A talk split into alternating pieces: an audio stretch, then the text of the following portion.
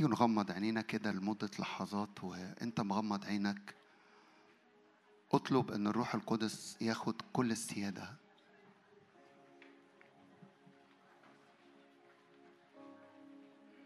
كل السيادة عليك كل السيادة على ذهنك كل السيادة على أفكارك كل السيادة على روحك. كل السيادة علينا كل السيادة في هذا المكان. اطلب من الروح القدس اطلبي من الروح القدس. تبقاش عينك مغمضة و سايب الكلمة بس ترن جواك لكن اطلب. ولا روح الله خد كل السيادة. معرفش فكرت في اسم المؤتمر ولا لأ عبادة. حضارة مش من هنا. حضارة سماوية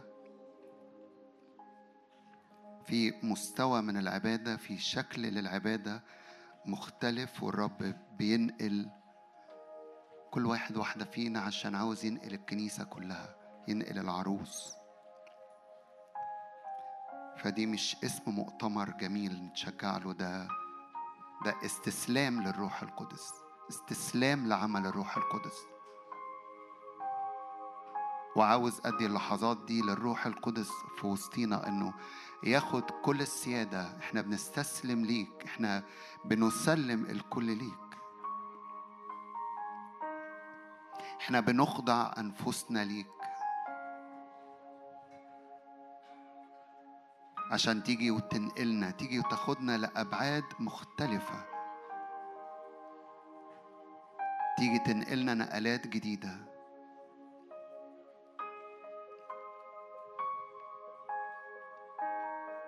عبادة واعية زي ما بولس الرسول بيقول لأهل روميا. عبادة عقلية. عبادة يعني بنخدم الرب جايين نخدم الرب جايين نعبد الرب جايين نتراءى أمام وجهه نعطي الكل ليه. هللويا. هللويا. هي دي العبادة. إحنا كده ابتدينا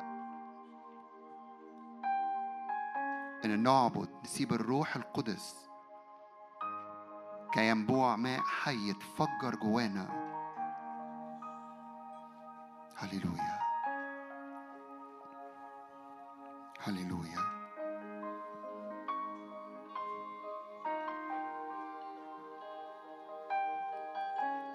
يس يا رب بنسلم الكل.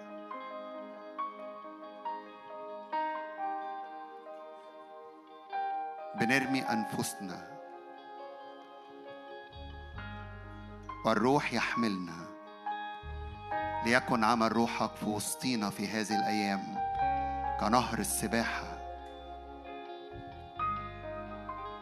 اللي نغوص فيه.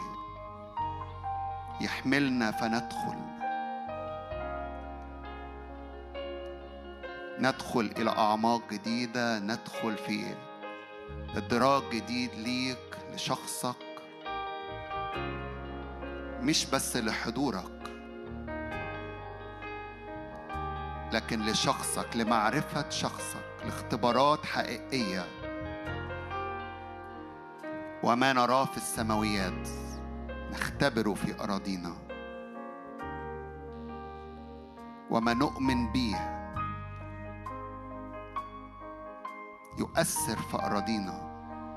ارفع إيدك معايا كده واعبد. خلي الروح القدس يخرج مني ومنك عبادة مختلفة.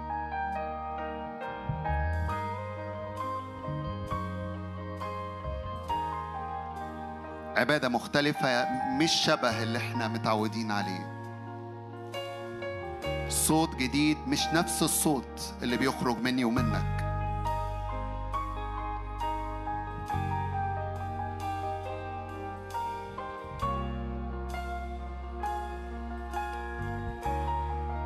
نعم بنتقدم نعم بندخل نعم بنقترب إلى عرش النعمة حيث الملائكة والسرافيم نسمع الصوت اللي هم بيقولوا بيه قدوس قدوس قدوس ونبتدي إحنا كمان نردد هذا الصوت هذه النغمات الميلوديز.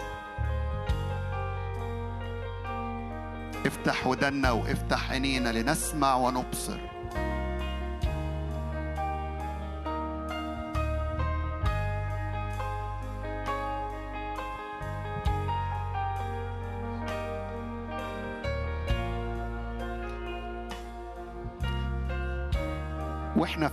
العبادة عاوز أقرأ من صمويل الأول 24 بس خليك في أوقات العبادة لأنه اؤمن إن الروح القدس عاوز يملى كتير في وسطينا.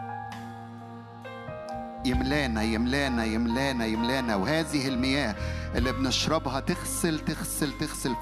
فهي دي العبادة ممكن نعبد وأنت بتقرأ الكلمة فدي مش مش وعظة مش مشاركة ده الروح القدس يجي يتكلم ليا وليك. يعلن عن شخص الرب. ولما رجع صموئيل من وراء الفلسطينيين أخبره قائلين هوذا داود في برية عين جدي فصمويل كان عاوز يقتل داود فأخذ شاول ثلاثة أنا آسف شاول عاوز يقتل داود فأخذ شاول ثلاثة ألاف رجل منتخبين من جميع إسرائيل وذهب يطلب داود ورجاله على صخور الوعر. وجاء إلى صير الغنم التي في الطريق وكان هناك كهف فدخل شاول كي يغطي رجليه وداود ورجاله كانوا جلوسا في مغاين الكيف. فقال رجال داود له هوذا اليوم الذي قال لك عنه الرب هوذا أدفع عدوك ليدك فتفعل به ما يحسن في عينيك. فداود وشاول كانوا شاول عاوز يقتل داود وداود هربان من شاول. واللحظة دي شاول بقي تحت إيد مين؟ داود فاكرين القصة؟ ورجال داود قالوا له ده اليوم اللي فيه تقتل فيه شاول. فقال داود فقام داود وقطع طرف جبة شاول سرا وكان بعد ذلك أن قلب داود ضربه على قطع طرف جبة شاول. فقال لرجاله حاشا لي من قبل الرب أن أعمل هذا الأمر. فشاول كان تحت إيد داود بس داود قال أنا ما ينفعش أمد إيدي على إيه؟ مسيح الرب لأن الرب مسح شاول ساعتها كان يبقى ملك. بمسح الرب فأمد يدي إليه لأنه مسيح الرب. عدد تسعة وقال داود لشاول لماذا تسمع كلام الناس القائلين؟ هوذا داود يطلب أذيتك. هو هوذا قد رأت عيناك اليوم. هذا كيف دفعك الرب اليوم ليدي في الكهف؟ وقيل لي إن أقتلك ولكنني أشفقت عليك. وقلت لا أمد يدي إلى سيدي لأنه مسيح الرب هو.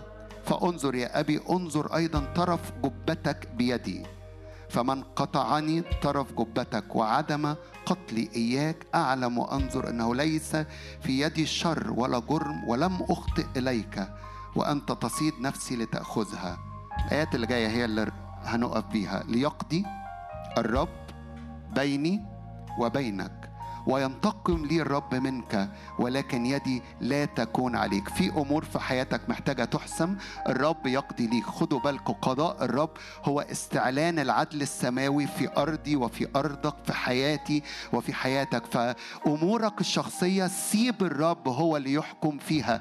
شاول كان تحت إيد داوود وداوود كان ممكن يقتله. قطع له جبه بس لم يمد يده على مسيح الرب. أمورك الأمور اللي بتجري وراك وبتحاربك خلي الرب يحسمها ليك. الرب يقضي يقضي الرب بيني وبينك وينتقم لي الرب منك ولكن يدي لا تكون عليك. عدد 15 فيكون الرب الديان يقضي بيني وبينك ويرى ويحاكم محاكمتي وينقذني من يدك. امورك اللحظات دي خدها كده حطها بين إيد الرب. ما تخليهاش حتى تفصلك إنك تعرف تعبد بحرية. لو في أتقال في أحمال هو ده سر المشاركة. عين جدي دي العين اللي فيها مية دي العين اللي المية ملياها وإحنا هندخل إلى هذا العمق اللي فيه. نشرب من النهر ونشرب من المياه. أموري وأمورك الرب يقضي لك فيها. آمين. تؤمن إنه في نقلة في العبادة. أمورنا الأرضية الرب يحكم فيها. وأنا وأنتم نبصر تعاملات الرب القدير. هللويا.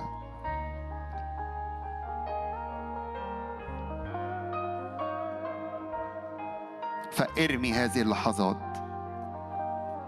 وسلم كل حاجة للرب. خلي روح القدس يحملني ويحملك. أي انزعاجات أي انشغال أي حروب ألقي الكل الآن. ارمي الكل الآن.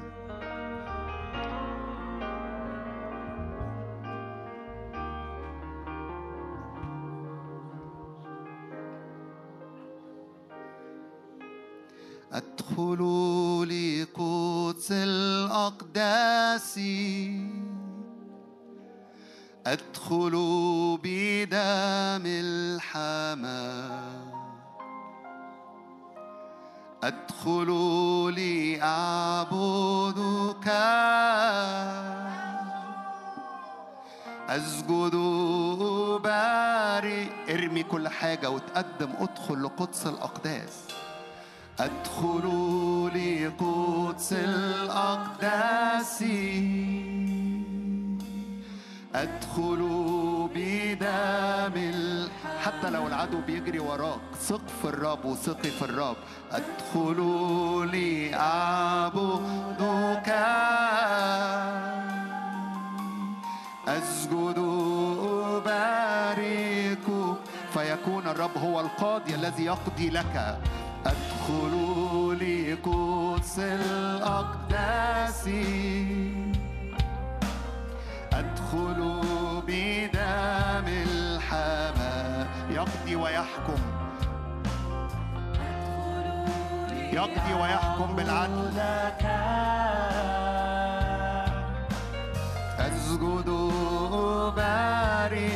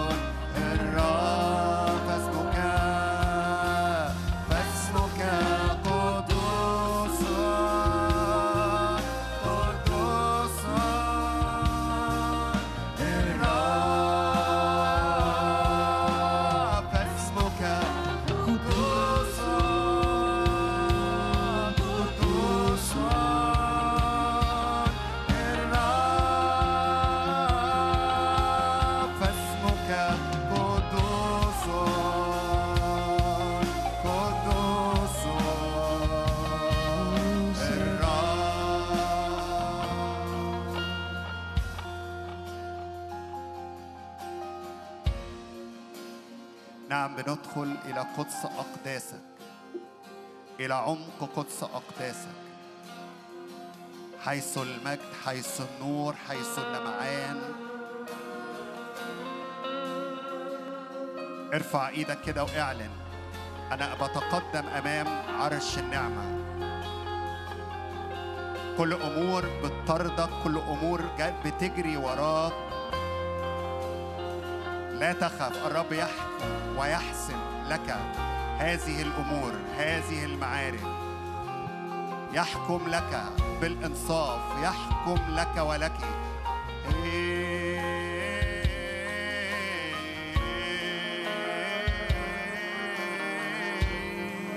يقضي لك ولك.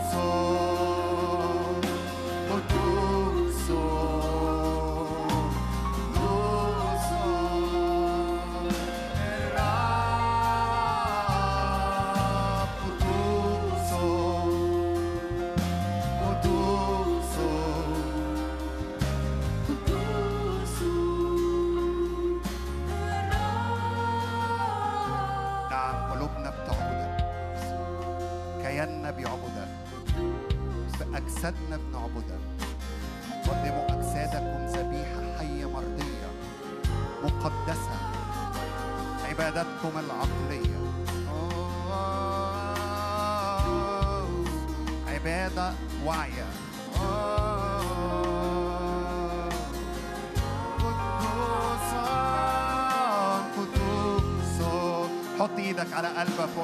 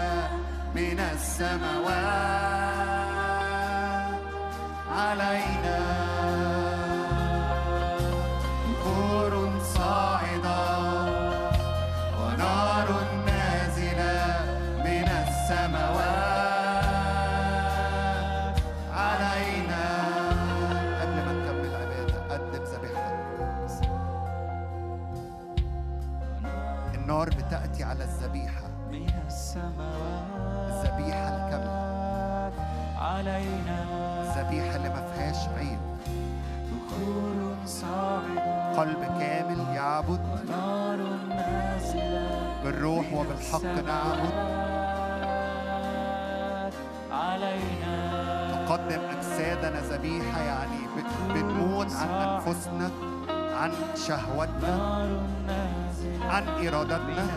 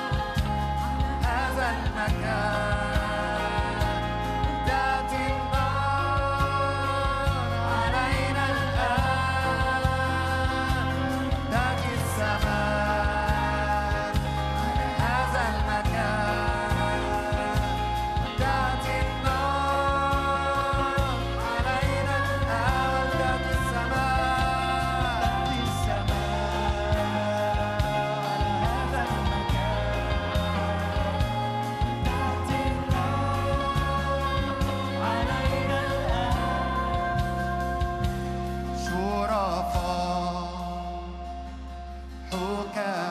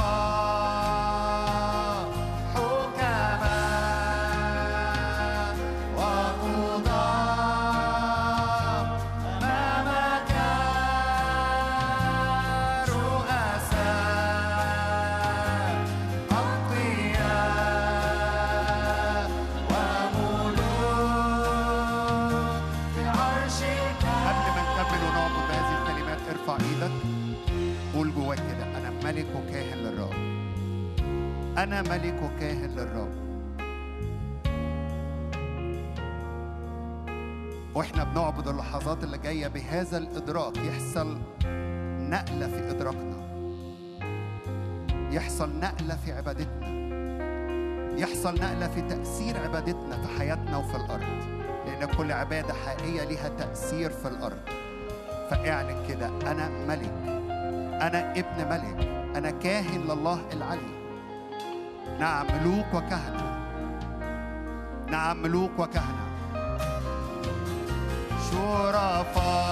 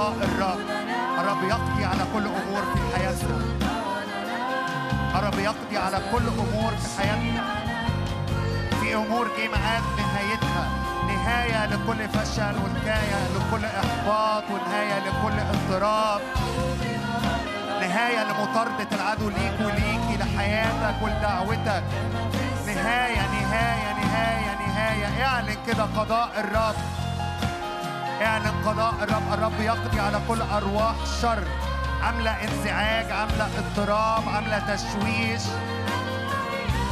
الرب يقضي على كل أمور غير مقدسة. قضاء إحراق تقديس باسم الرب يسوع. فاعلن في هذه اللحظات انطق بكلمة الرب وانطقي بكلمة الرب. لو الرب بيقول قداسة في حياتك اعلن على كل أمور غير مقدسة. قضاء باسم الرب يسوع. الرب يقضي الرب يقضي. نار الرب تقدسنا نار الرب تخصصنا. نار الرب تجعلنا بالكامل ليه قضاء هناك قضاء إلهي. الرب يقضي ويحكم ليا وليك. لو الرب بيقضي على أرضك بنهاية لكل أمور عدو الخير زرعها. اعلن اعلن واعلني.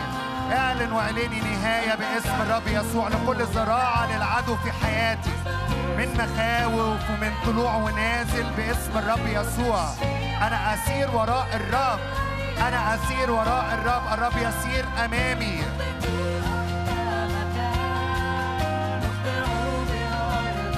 هو قاضي عادل هللويا.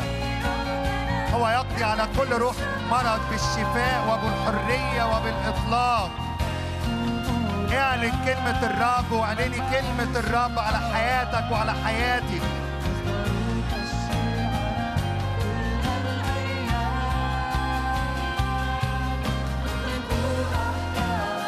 نطلق كلمة الرب التي تحكم.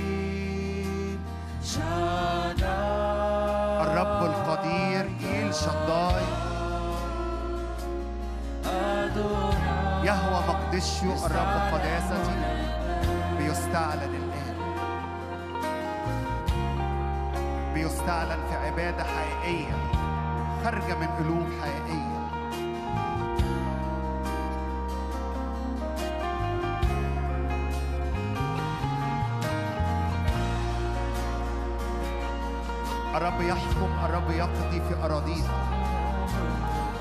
وأنا وأنتم محتاجين نعلن هذه الكلمات. نهاية.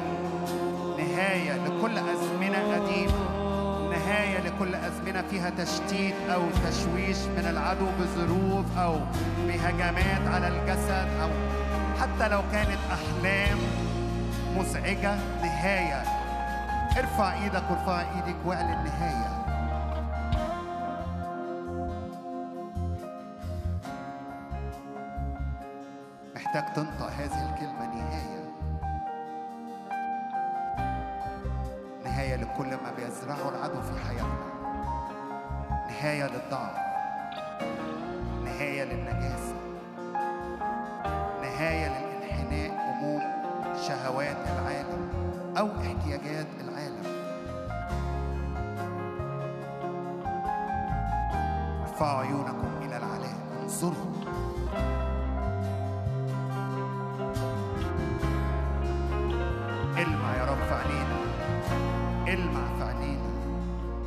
في عينين شعبك المع في عينين كنيستك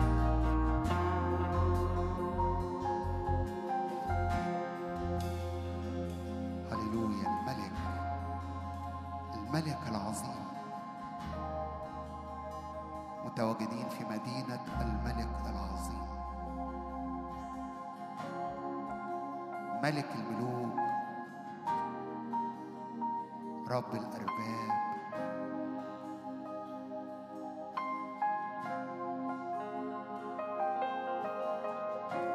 يملك يحكم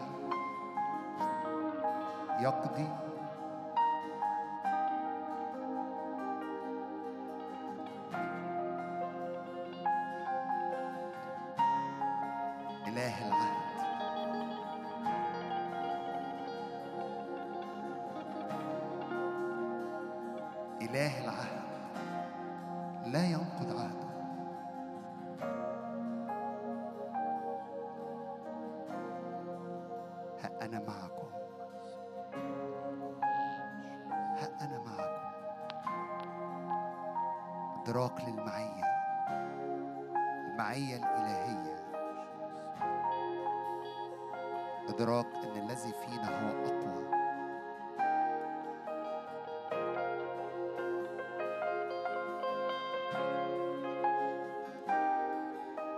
ظروف كل أمور محتاج فيها تدخلات الرب وكلمة الرب. ردت كده زي ما داود ردت. الرب يقضي بيني وبينك. الرب يقضي بيني وبينك. كل أمور بتطردك الرب يقضي بينك وبين هذه الظروف هذه الأمور هذه الأرواح الشريرة. الرب يقضي. أؤمن أؤمن إنه نهاية نهاية في هذه اللحظات. نهاية لأمراض في الجسد بإبراء تام. تبحث عن المرض لا تجده. نهاية للأبواب المقفولة اللي بتصلي من أجلها بقالك كتير. انطق على حياتك واعلن. الرب يقضي. الرب بيني وبين هذه الأبواب. الرب بيني وبين هذا المرض. الرب بيني وبين كما كان بين داوود وبين شاول. الرب يقضي الرب يقضي الرب يحكم. هللويا. إله العهد يقضي ويحكم وعهده عهد أبدي متقن في كل شيء. احكم على أرضك احكم على أرضك بكلمة الرب. احكمي على أرضك على كل أعمال إبليس. احكم. اقلع واهدم ابني وإغرس. العبادة الحقيقية عبادة لها تأثير في أراضينا. إعلان الرب الحقيقي وتسبيحه له تأثير في حياتنا.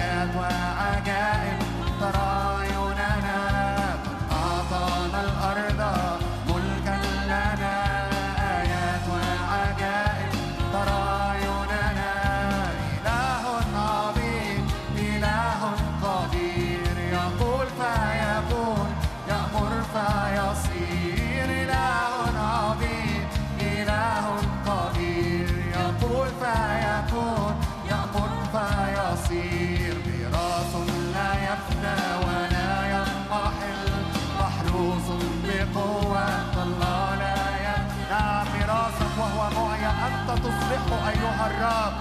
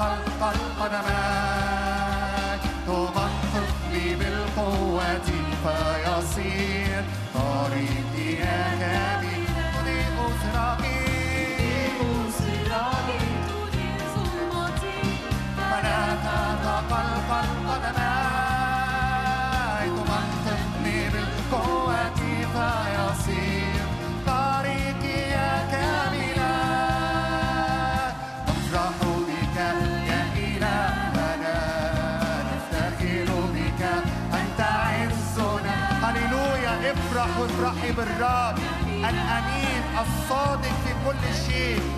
يبقى أمين إلى الأبد من مثلنا شعب منصور بك. أنت الرب قوتنا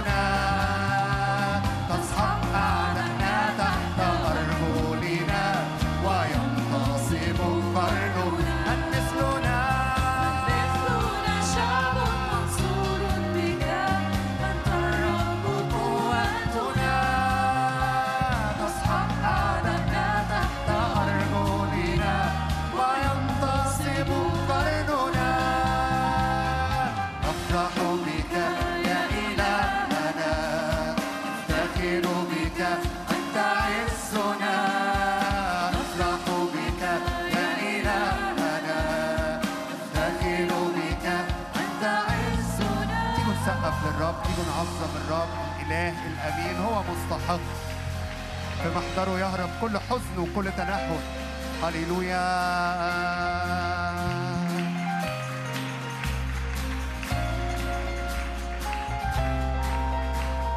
أراك أسد.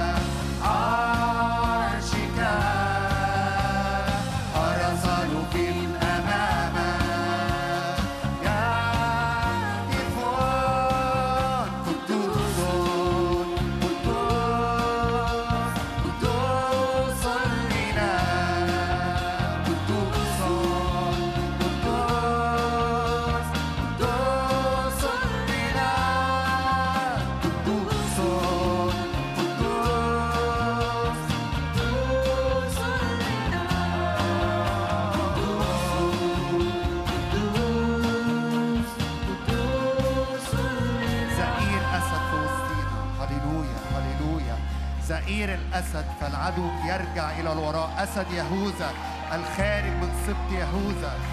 هو الأسد. أسد يهوذا في وسطنا. هللويا هللويا هللويا. دعي رفع علينا. دعي رفع علينا. على الصل والثعبان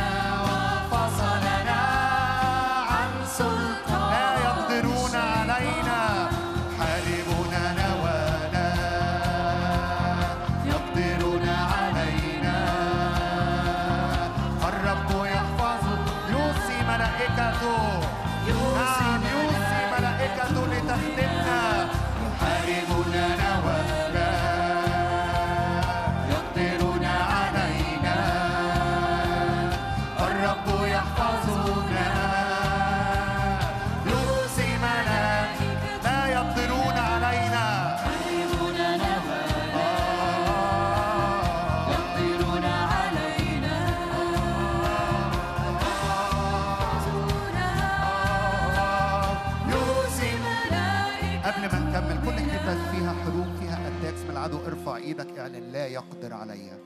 الذي معي أقوى من الذي يحاربني.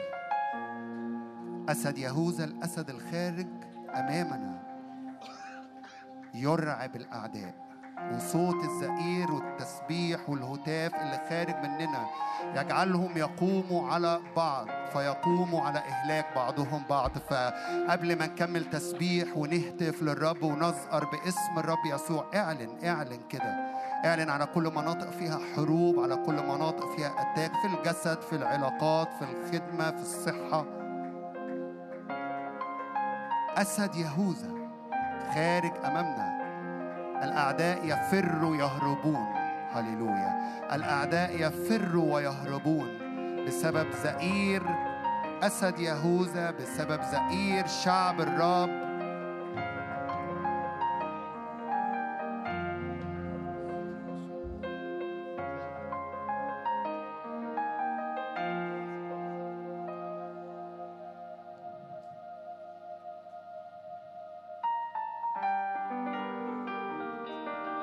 هتاف بإدراك العدو يهرب من أمامه. هتاف بدون إدراك إن أسد يهوذا أمامنا. دوشة. فخلي الروح كده يعمل هذا الإدراك جوايا وجواك. إن أسد يهوذا عابر أمامنا. نحن نعبر وراءه.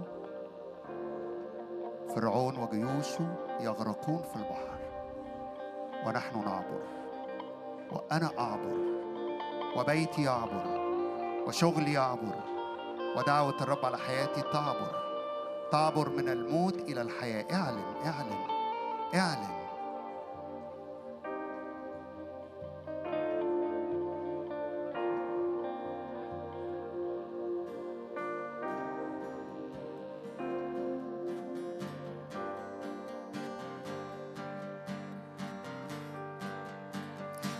يحاربوننا ولا يقدرون علينا. فالرب يحفظنا. يؤسي ملائكته بنا.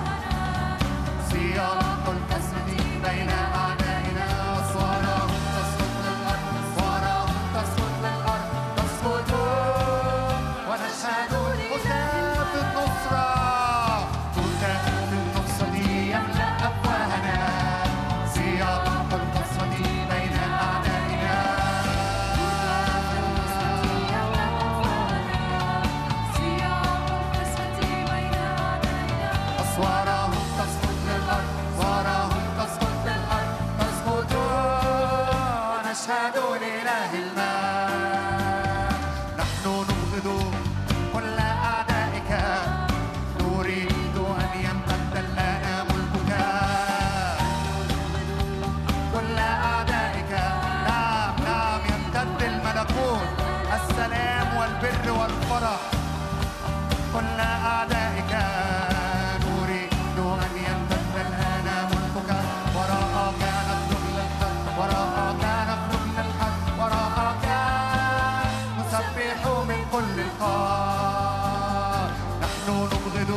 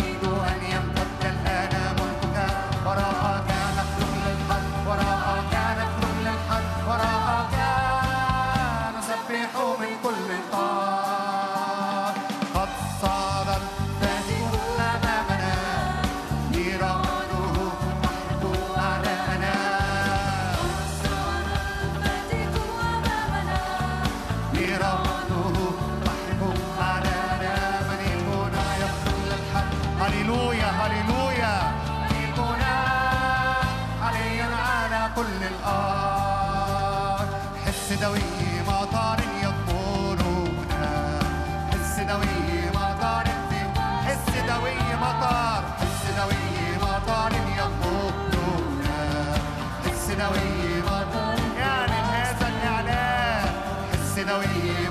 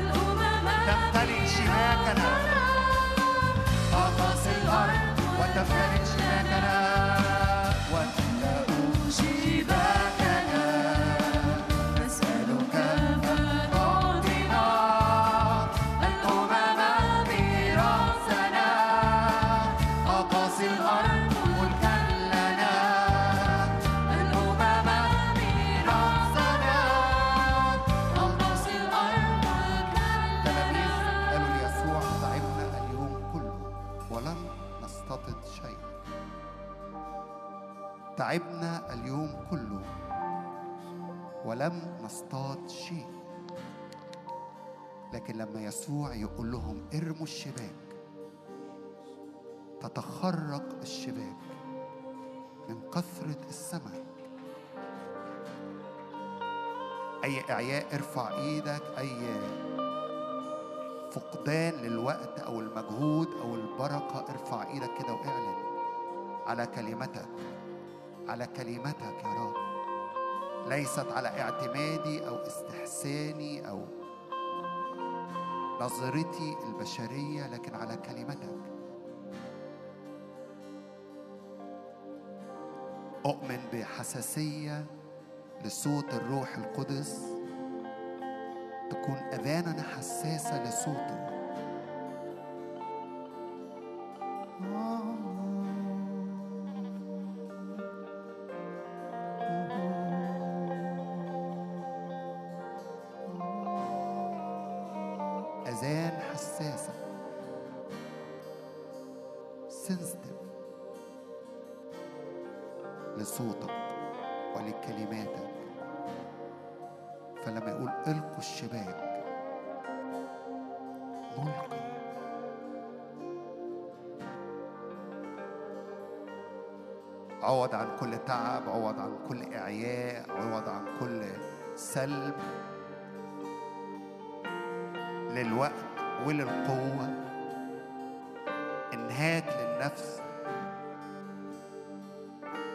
حس دوية مطر. صوت جديد. صوت ملقان. تعويضات سماوية. بركة نازلة من فوق.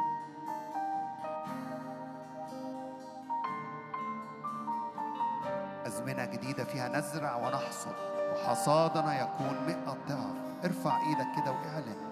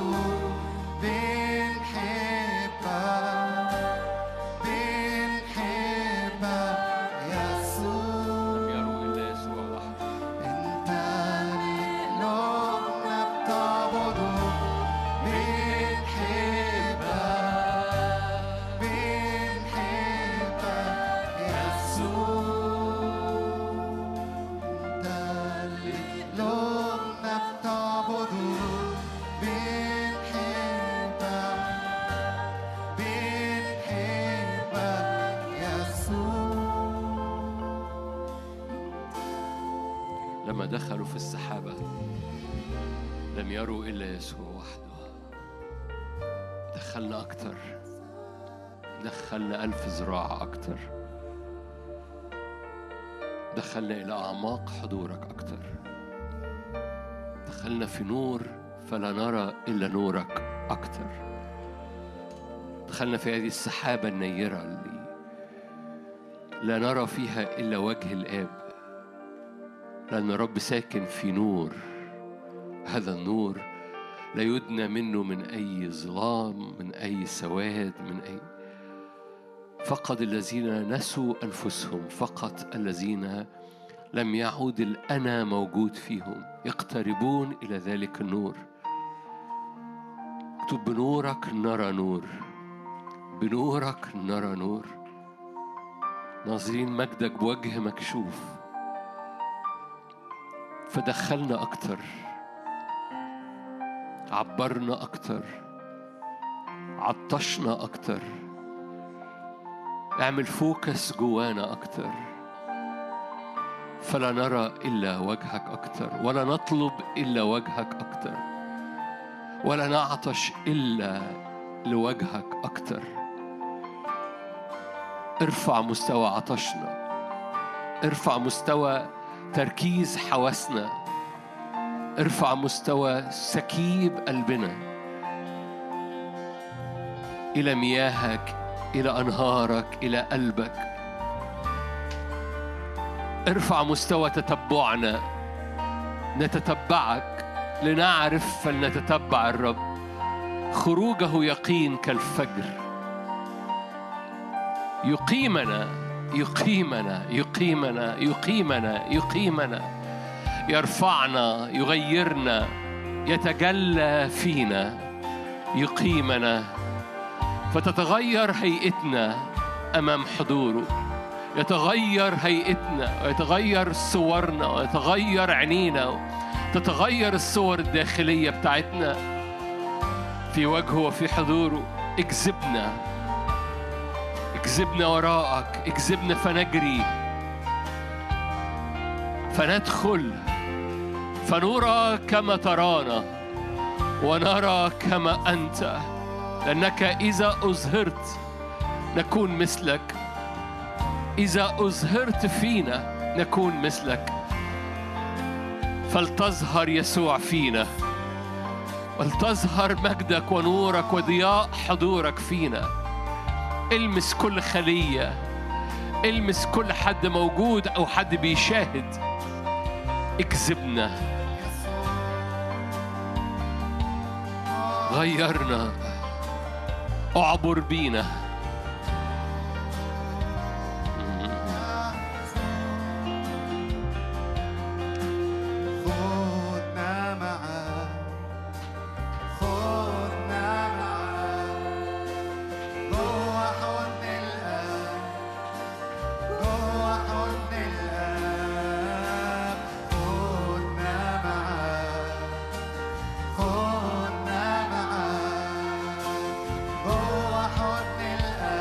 اكذبنا جوه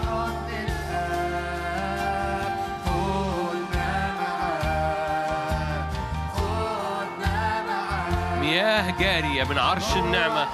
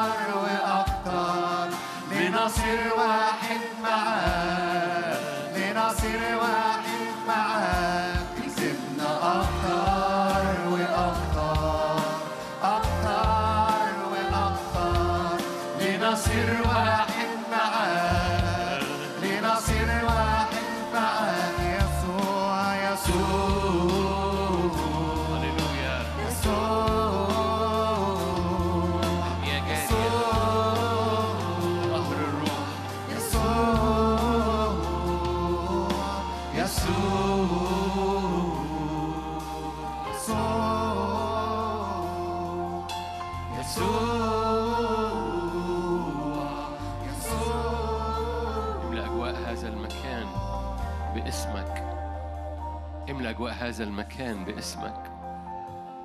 سرافيم يطير بجمرات حضورك وبجمرات اسمك وبجمرات ملكوتك. سرافيم يطير ويلمس ويقدس. فتحترق أرواح الشر تحترق صوابع العدو تحترق كل حصون كل أسوار وكل صور سلبية وكل عيافة وعرافة. سرافيم يقدس يطهر يطلق ويرسل. لأن مجدك يملأ المكان لأن اسمك هو نفس أنوفنا. مكتوب نفس أنوفنا مسيح الرب.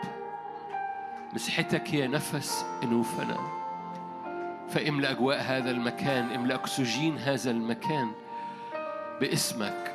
املأ أكسجين هذا المكان بحبك. املأ أكسجين هذا المكان بكلمتك. املأ نفس أنوفنا بحضورك. فلا نرى ولا نسمع ولا نمتلئ إلا بحبك اللي بيملانا. محبة المسيح ملء الذي يملأ الكل في الكل. هللويا. أي أشخاص منهكين هناك زبيب حب الرب هناك إنعاش هناك هناك إنرجي في حب الرب لك. فمد إيدك في اللحظات الأخيرة من وقت العبادة ده و- يا رب املأني بطاقة حبك طاقة حبك. فالمعيا يجدد القوة عديم القوة يكثر له الشدة. شدة قوته هللويا. كراتوس إكسوس. شدة قوته. رب يكثر لك القوة. شدة قوته. كتاب مقدس يتحدث بال... باليونانية يقول كده إنرجيا اسكس كراتوس يعني عمل شدة قوته. أمور عظيمة نازلة من فوق هذه التعبيرات. إلهية يقول لك أنا بركز كل قوتي عديم القوة يكثر له الشدة حسب عمل شدة قوته. فاستقبل استقبل ده استقبله. استقبل هذه القوة اللي تنسكب بحب الرب لك حب الرب قلب الرب يسكب شدة قوة عمل شدة قوته. هللويا. فاطرح عنا كل تراب كل هزال كل أعياء لأن الرب يجدد لك القوة. فتمشي ولا تعيا تجري ولا تتعب وترفع أجنحتك كالنسور في اسم الرب يسوع. في اسم الرب يسوع. لكل المجد يا رب. آمين. إزيكم؟ كويسين؟ كويسين جدا جدا. هللويا. أؤمن الرب عايز يعمل أمور عميقة فينا. آه، لو ما كنتش حضرت امبارح بالليل آه، أشجعك تبقى تسمعه بعدين لكن آه، كان مقدمة بسيطة للي الرب عايز يعمله آه، وكان في إعلان بسيط مش هنكرره النهاردة عن روح القيامة اللي بلع كل حاجة هو روح العبادة. لكن من المؤكد ربنا عايز ينقل العبادة في بلادنا بصورة خاصة في البلاد العربية بصورة عامة. وفي المنطقة في الكرة الأرضية بصورة عامة زيادة لأنه تأثير العبادة لغاية دلوقتي كان بيوصل لحتة لكن إيماني إيماني إيماني إن الرب بي- بيعمل أبجريدز أو بيعمل ترقيات في العبادة اللي خارجة من عروسته لكي يحقق بهذه العبادة أكثر من اللي كان حاصل في الأزمنة السابقة. هنحكي أكتر عن العبادة لأن العبادة مش فقرة ترانيم العبادة حالة هنحكي عنها بعد دقايق بس أنا عايز أشجعك لحاجة بسيطة جدا إنه أنت مخلوق للعبادة. أنت مخلوق للعبادة. كل حاجة في حياتك مخلوقة كده. في أفسس واحد يقول لك كده مخلوقين لحمد مجد نعمته. يعني حياتك عبارة عن حالة حمد لهذه النعمة اللي مليانة مجد. إحنا مخلوقين لحمد مجد نعمته. يعني لما بتقف قدام نعمة وترى النعمة دي نازلة على حياتك بمجد وتقوم حامد الرب أو شاكر الرب أو عابد الرب من أجل مجد نعمته أنت كده بتحقق مشيئة وجودك في الأرض. بتبقى في spot النعمة بتبقى في spot الحضور الإلهي. عينين الرب تقوم بصة عليك وبصة على أرضك. ما أعرفش عنك بس إن عينين الرب تبص على أرضك دي حاجة جميلة. أربعة قالوا آه الباقيين قالوا يعني إيه ليه أنا عايز يبص على أرضي؟ ده أنت في عرض إنه يبص على أرضك يا جدع يا جدع. على الصبح كده. ده- ده- يعني ده, ده. إنه إنه إنك تعرف إن أرضك هو ناظرها. ده هو أحد أسمائه يهوى يرى أنه يرى أرضك ويرى في أرضك. إنه يشوف أرضك. دي حاجة تجنن إن أرضك تبقى إح- حاجات كتيرة. يمكن ده موضوع تاني نذكره في مرة تاني. ما يجعل الرب يرى أرضك. حاجات كتيرة. ممكن نعمل تعليم عنها. بس أحد الحاجات اللي تخلي الرب يرى أرضك إن خارج من أرضك حمد لمجد نعمته. لأنه دي أحد أسباب وجودك في الأرض. مخلوق لحمد مجد نعمته. ولأن في نعمة بتنسكب وإنت بترى هذه النعمة منسكبة وترى إن ده مجد إن الرب يسكب نعمته عليك فبتقف لحمد مجد النعمة. وحمد مجد النعمة ده حالة عبادة بتفتح أرضك وبتفتح عينين الرب إنها ترف على أرضك. أعين الرب التي تجول ملتمسة اللي قلوبهم كاملة نحو عشان يتشدد. فيسكب شدة لأنك أنت قلب عابد بتحمد مجد النعمة. مش عايز أسبق نفسي في الكلام لكن ببساطة قلبك العابد ملوش دعوة باجتماع أو ب... ب... بمكانك الجغرافي ملوش دعوة أنت في عربية أنت في غيط أنت في الشغل أنت في البيت أنت بتاخد دش أنت في اجتماع. قلبك العابد ملوش دعوة بأي حالة خارجية لجسدك لأن الهيكل أنت ما أنت هيكل ما بيقفلش. أنتم هيكل الله ولأنك هيكل الله الهيكل ده ده هيكل. ما بتقفلش تبقى هيكل ما بتبطلش تبقى هيكل. يعني حضرتك هيكل لما بتبقى نايم أنت هيكل. تاخد دش أنت هيكل. بتتغدى انت هيكل في اجتماع انت هيكل. ما بتبطلش تبقى هيكل ولأن الهيكل الفانكشن بتاعته الوظيفة بتاعته إنه يخرج عبادة فأنت في حالة عبادة لأنك هيكل ما بتبطلش تبقى هيكل. الشيء الوحيد اللي بيقفل أبواب الهيكل بتاعتك إنك أنت تقفلها. لكن ما فيش حد يقدر أرواح الشر ما تقدرش توقف العبادة اللي خارجة من الهيكل بتاعك. فاكرين مجنون كورة الجدريين؟ صاحبي ده. لأنه قبل ما يتحرر جري ليسوع. اللي عليه كتيبة من أرواح الشر. ده محتل. ده مش ظروفه مش مساعداه. لا ده محتل. تعرفوا حد يقول أنا ظروفي مش مساعداني؟ ده ظروفه ما كانتش مساعداه. أنا بضحك معاكم ابتسموا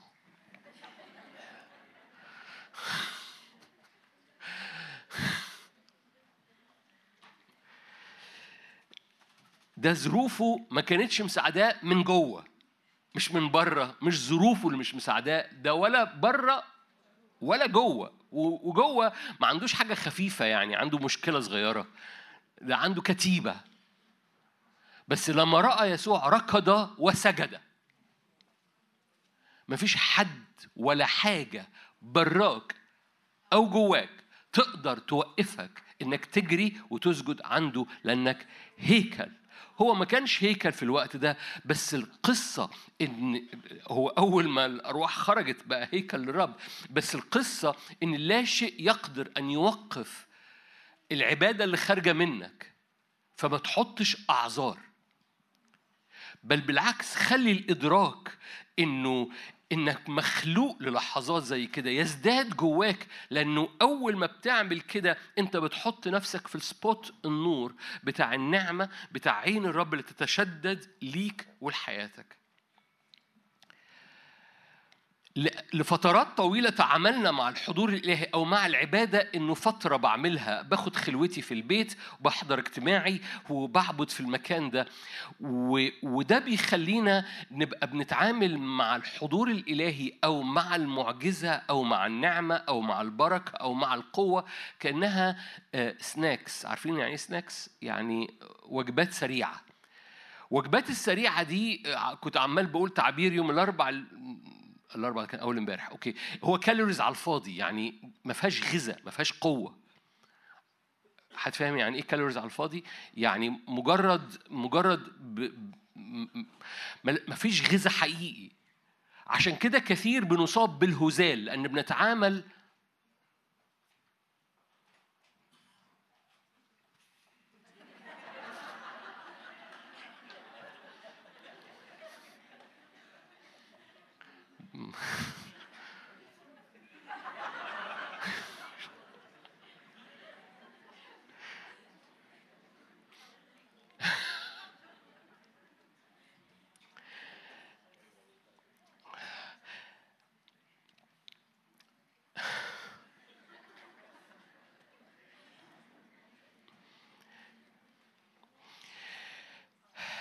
لما بنتعامل مع مع العبادة أو بنتعامل مع الحضور العبادة اللي بتفتح هذه السماويات فوقينا لما بنتعامل معها كسناكس أو كفقرات في حياتنا بنعاني من هزال في اختبارات قوة مستمرة.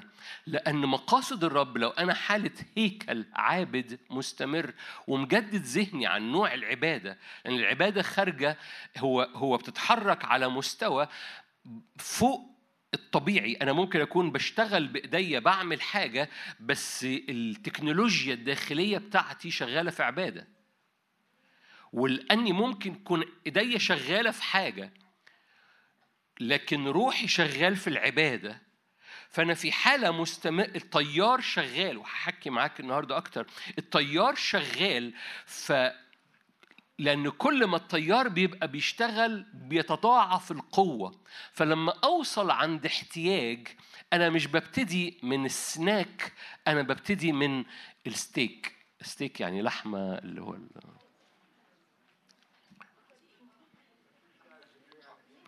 اسألوا الإنجليز اللي اسألوا الأمريكان آه، يحبوا هم الستيك اللي هو اللحمة يعني اللي هي إيه؟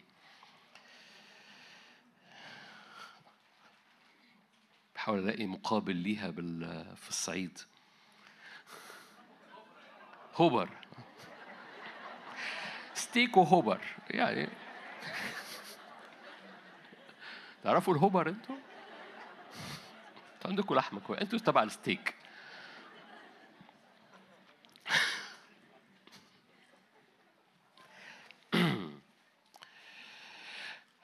لأنك هتكتشف معايا النهارده إن العب... حالة العبادة المستمرة بتدخلك لو هي مستمرة بتدخلك إلى مناطق عميقة فبتبقى جاهز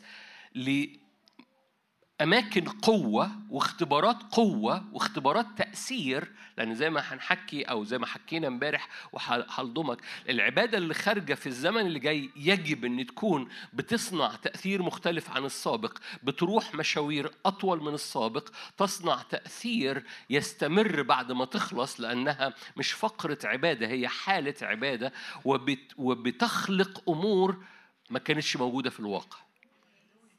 النهارده بالليل هنتكلم عن العبادة التي تخلق. بس النهارده أنا أنا مشغول أفتح شهيتك للحالة اللي اسمها عبادة المستمرة فيك لأنها مش فقرات.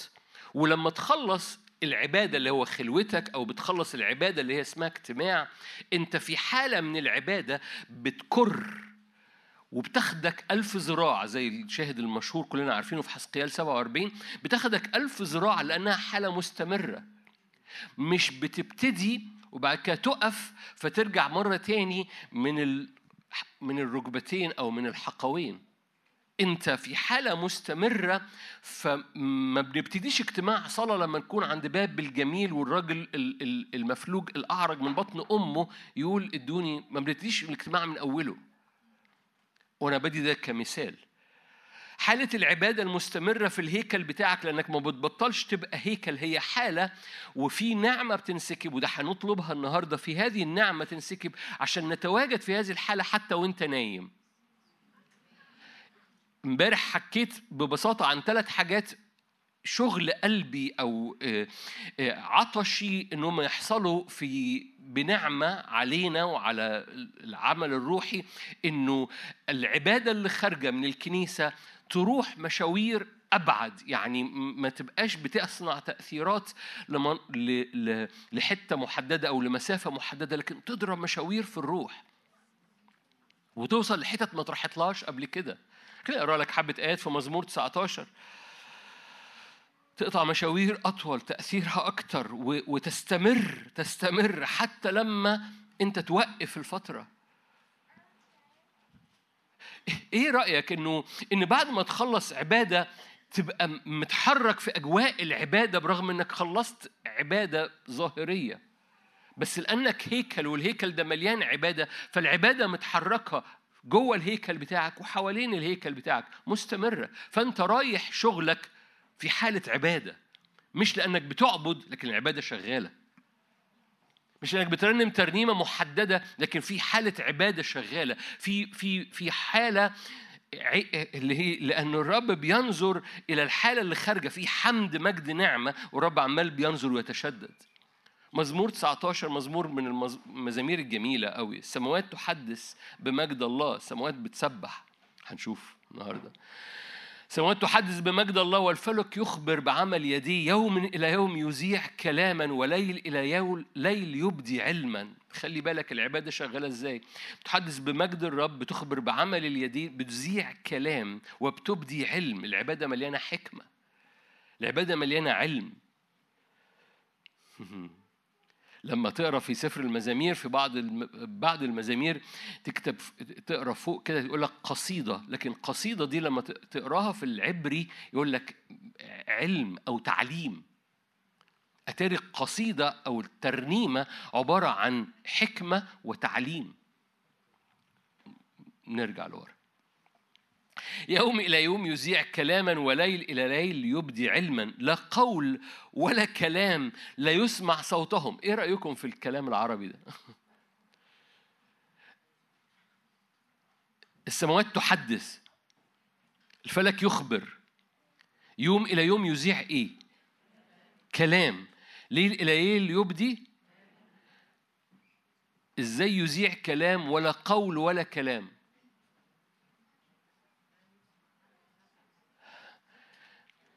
لا يسمع صوتهم. في كل الأرض خرج منطقهم. ولما تقرأ منطقهم لو معاك إنجيل شواهد تقرأ تحت صوتهم أو نغمتهم. في كل الأرض خرج منطقهم. فالمنطق عبارة عن صوت ونغمة خارجة. إحنا ممكن نقعد هنا شوية. يعني ممكن نغمة تطلع منطق في الروح.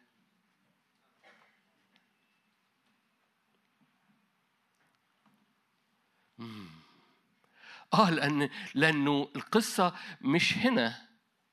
القصة مش جسدية القصة مش نفسية. القصة خارجة من هياكل بتفيض بأنهار. فالموسيقى بتقول كلام. فما فيش دول بيقول لك دول بيحدثوا ويخبروا وبيذيعوا كلام وبيبدوا علم من غير ما ينطقوا. دول بيسبحوا من غير ما يخرج صوت. بس إلى أقصى الأرض خرج الصوت.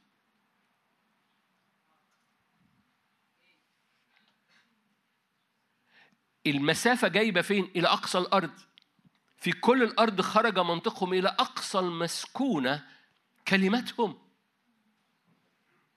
دي حالة والعجيب إن في سفر المزامير يقوم مكمل المزمور ده مزمور 19 يكمل المزمور عن شرائع الرب. ناموس الرب كامل يرد النفس. آية سبعة. شهادات الرب صادقة تصير الجاهل حكيما. وصايا الرب ده بيحكي عن إيه؟ ده بيحكي عن ال- ال- العبادة اللي خارجة اللي فيها وراها موسيقى لها منطق أو لها حكمة أو بتقول كلام وبعد كده يقوم طالع على كلمات الرب وشرائع الرب وشهادات الرب ووصايا الرب وبعد كده يقوم داخل على حاجة عجيبة قوي اسمها خوف الرب نقي. بالنسبة لي مزمور 19 مزمور عبادة مختلف عن الطبيعي. لأنه بيحكي لك بيقول لك في حاجات خارجة ملهاش صوت بس تأثيرها إلى أقصى الأرض. من حالة عبادة. جاء الوقت إنك تجدد ذهنك إن الهيكل بتاعك عايز يخرج أنواع متنوعة من العبادة. في بعض أحيان بصوت في بعض أحيان ب ب ب ب بنغمة في بعض أحيان بسجود لأن ال ال الهيكل بتاعك روح ونفس وجسد والعبادة منشأها ي- ح- هنحكي مع بعض أكتر بس العبادة منشأها هي حالة قلبية العبادة حالة قلبية. العبادة حركة داخلية خارجة من قلبك ومن الروح القدس. حكينا عنه امبارح الروح الساكن فينا ابن الإنسان الذي هو في السماء. لأن أي عبادة مش جاية من فوق مش عبادة. وأي عبادة. آه هتشوف النهارده حتة آية تجنن بس التقليد اليهودي هو اللي شارحها أكتر. وهن- هنبص عليها بعد دقايق. أي عبادة مش جاية من فوق مش عبادة. امبارح كنت بستعمل كلمة ما كنتش عايز أكررها النهارده بس منظري هكررها. أي عبادة مش جاية من فوق عبط. بنعبط. لأنها ما بتروحش حتة لأنها أرضية لأنها خبطة تحت لأنها ما بتقطعش ولا مشوار ما بتحققش أي حاجة. بتقع على بعد سنتيمترات منك. ما بت ما بتجيبش جون ما بتقطعش مشوار ما بتصيبش ال ال ال ال ال ال الجذر بتاع الأمور وما بتخلقش حاجة. ما بتغيرش حاجة. عبارة عن هواء سخن. ده تعبير انجليزي يقول لك الصلاة مش هواء سخن. يعني إيه هواء سخن؟ يعني أنت بتصلي فبتخرج هواء سخن. الصلاة مش هواء سخن. مش بتملى الجو هواء سخن. الصلاة حاجة قلبية حركة قلبية جاية من فوق لأن أي عبادة مش جاية من فوق. أي عبادة مش متحركة بأجنحة السماء. عبط. ما بتجيبش حاجة بت- بتقف. والرب بيطلع عبادة متحركة من فوق متحركة من ارتقادة جوه الروح القدس فبتفيض. والحالة دي حالة في بعض الأحيان بيبقى ليها منظر أو ليها كلمات أو ليها صوت في بعض الأحيان بيبقى ليها نغمة في بعض الأحيان بتبقى بلا صوت لكن بتذيع علم وبتذيع كلام وبيقول لك في كل الأرض خرج منطقهم نغمتهم صوتهم إلى أقصى المسكونة كلمتهم. فهي جايبة قطع مشاوير برغم إن مفيش صوت خرج إيه رأيك إن العبادة اللي خارجة من الهيكل بتاعك تقطع مشاوير من غير ما تنطق؟ أظن دي حالة غير حالة غير إن أنا باخد خلوتي أو حضرت اجتماع النهاردة قضينا ليلة قعدنا نسبح وهنعمل سيشنز النهاردة بالليل من العبادة. بس بس القصة القصة مش إنه مش إنه أنا قضيت فترة تسبيح. القصة إنه أنا هيكل دي هوية والهيكل ده ما بقاش بعد الظهر أنا مش هيكل. أنا في حالة وهنحكي عنها إزاي بتحصل أنا في حالة مستمرة من حركة مستمرة من مية مستمرة والمية دي نازلة من فوق. لأن أي مية مش نازلة من فوق فهي خداع فهي copy فهي نسخة مشوهة وبيخش عليها عدو الخير. مش هنخش على عدو الخير النهارده. وبالتالي أي مية يجب إنها تكون جاية من فوق وجاية fresh وأي مية لازم تخرج مني لازم تكون جاية من فوق. وبالتالي أنا في حالة مستمرة من سريان. إن كنت برنم أو مش برنم عابد ولا مش عابد بطلع صوت أو مش بطلع صوت في حالة اسمها هيكل. وهذا الهيكل الفانكشن بتاعته الحالة بتاعته هو عابد. فالمية مستمرة. فلما فبنروح مشاوير. ما بنبتديش من أول الصفر آه نبتدي من أول. ألف باء المية عند الكعبين. ونبتدي إن آه اهي يا شاف المية بقت جميلة؟ الله المية وصلت لركبتي. جميلة جميلة. okay أشكرك يا رب. واطلع اطلع من النهر. بعد كده آه، ه- هنقضي وقت تاني من العبادة. okay نبتدي مرة تاني من الكعبين. ونوصل. ده إحنا وصلنا للحقوين ده كان يجنن النهارده. ما حصلش النهارده. نقوم خارجين من النهر. ودي الحالة وطول الوقت كده. فنهر السباحة لا يعبر ده تكنولوجيا عجيبة. وبالنسبة لنا مع موضوع روحي مش اختبار بيستمر مش حاجة عمالين بنغطس بنغطس بنغطس بنغطس بنغطس بنغطس عشان رايحين مشوار العبادة رايحة مشوار. فأبواب الجحيم لا تقوى عليها. مش عايز أنط معاك نينوى غرقت. عارفين نينوى؟ نينوى غرقت مية. هنتكلم عنها بكرة. فالعبادة عبارة عن حركة داخلية بمياه حياتك بمياه عبادة بتتحرك تجاه الرب أيا كان شكل العبادة دي خارج إزاي منك. لأنه العبادة هي هي حركة قلبية فهي روح. أي عبادة مش بالروح هي مش عبادة هي عبط. مش لاقي كلمة تانية. يسوع قال كده ساجدون الحقيقيون كلكم سمعتوني بقول التعبير ده. إذا هناك ساجدون غير حقيقيون الساجدون الحقيقيون بيسجدوا بالروح وبالحق. والروح والحق دول هنحكي عنهم النهارده بالليل. وبالتالي الساجدون الحقيقيون دول بيتحركوا من حركة روحية. ده ده حركة روحية. أي حاجة مش روحية مش مش منشأها. حركة داخلية تجاه الرب مرمية تجاه الرب مش عبادة. لكن الحركة الداخلية دي بتبقى اكسبريست بتظهر في حياتك طرق متنوعة. ممكن تظهر من خلال ابتسامتك. عشان كده ابتسموا شوية.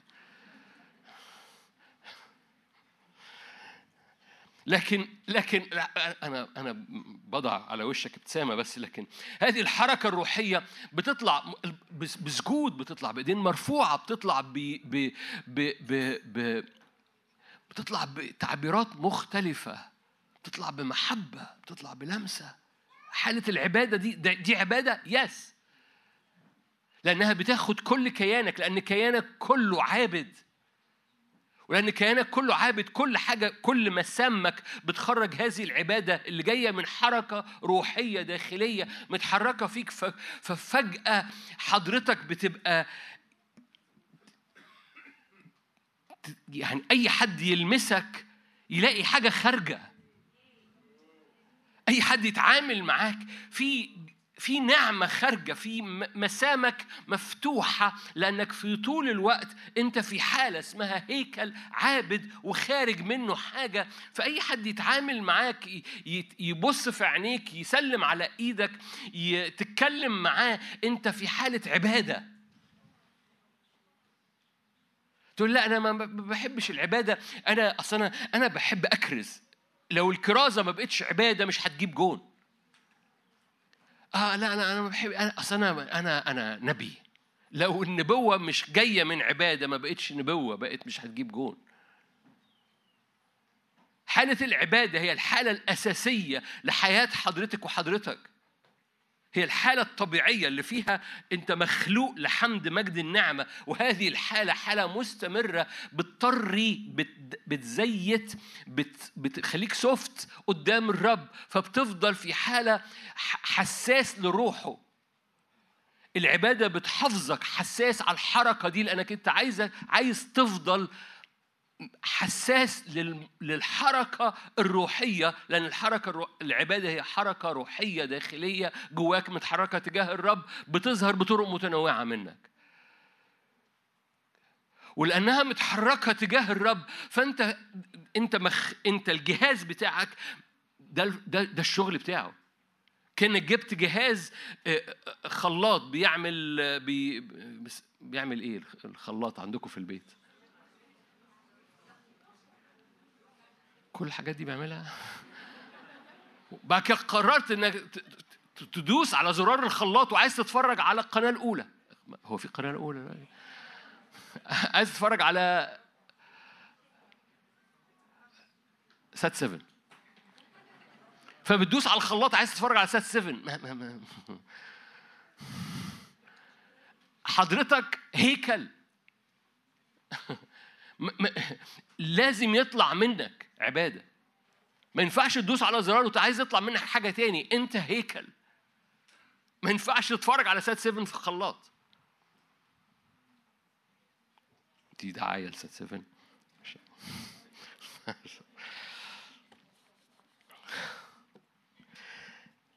طب بصوا تعالوا رؤيا 14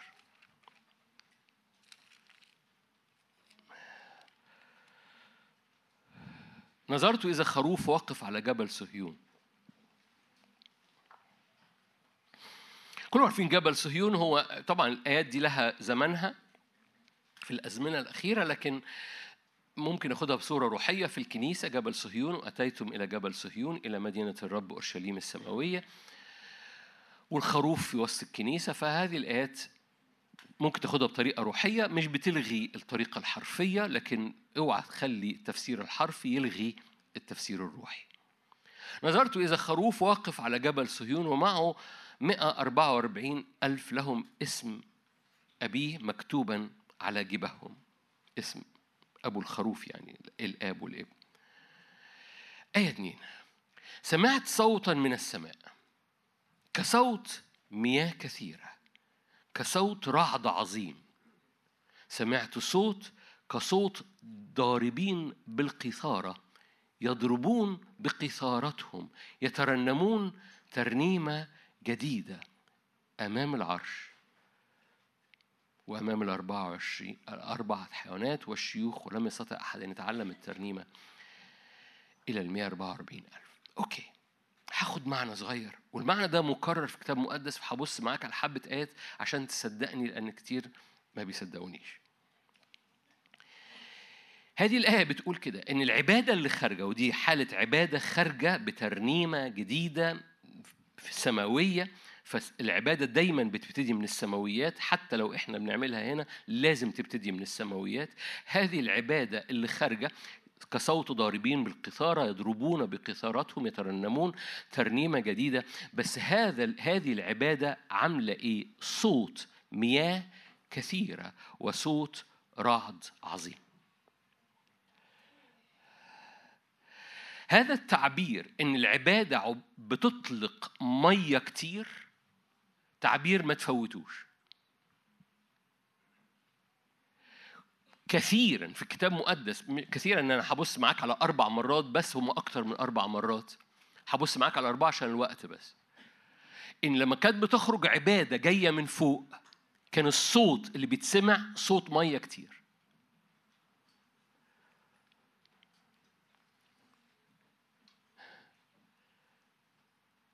أقولها مرة تاني احتياطي. لما يبقى في عبادة جاية من فوق الصوت اللي بيخرج صوت مية كتير. ياما كنت في أماكن الموسيقى بتنشز واللي بيرنم مش جايب النوتة بس في صوت مية كتير. أنا أحب أكون موجود جدا في مكان فيه صوت مية كتير عن مكان الموسيقى مظبوطة والصوت مظبوط وصحراء ومرة جدا ومتاهة صعبة فعلا وجفاف والأرض ناشفة. كل عبادة جاية من فوق. مصاحبة بصوت مية كتير. أقرأ لك آية تاني احتياطي. رؤية 19 إحنا كنا رؤية 14 رؤية رؤية 19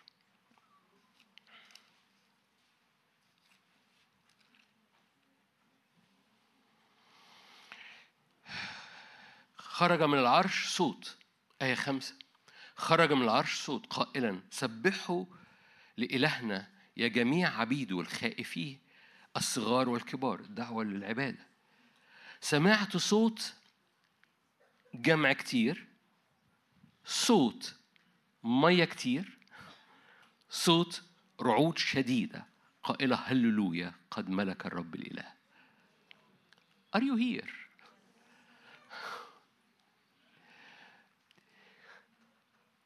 كل عبادة جاية من فوق وكل دعوة سبحوا الرب بيحصل وراها. وهبص لك هبص على شاهد تاني كمان لأنه في آيات كتيرة كده. كل عبادة ودعوة خارجة من فوق خرج من العرش صوت بيدعوهم للعبادة سبحوا الرب. فخرج صوت سمعت صوت جمع كتير. أوكي دول بيعملوا بيعبدوا. بس صوتهم إيه؟ كصوت مياه كثيرة كصوت رعود شديدة. مش هبص على الرعود هبص على الرعود بكرة بس لما بيخرج عبادة لها صوت كتير بتأتي بتأثيرات كتيرة وده الرعود. قلت لكم ثلاث حاجات أنا واقف من أجلهم في هذا المؤتمر. إن العبادة تروح مشاوير أطول توصل لحتت ما وصلتلهاش قبل كده وتخلق أمور ما اتخلقتش قبل كده. ثلاث حاجات دول أنا واقف من أجلهم بس.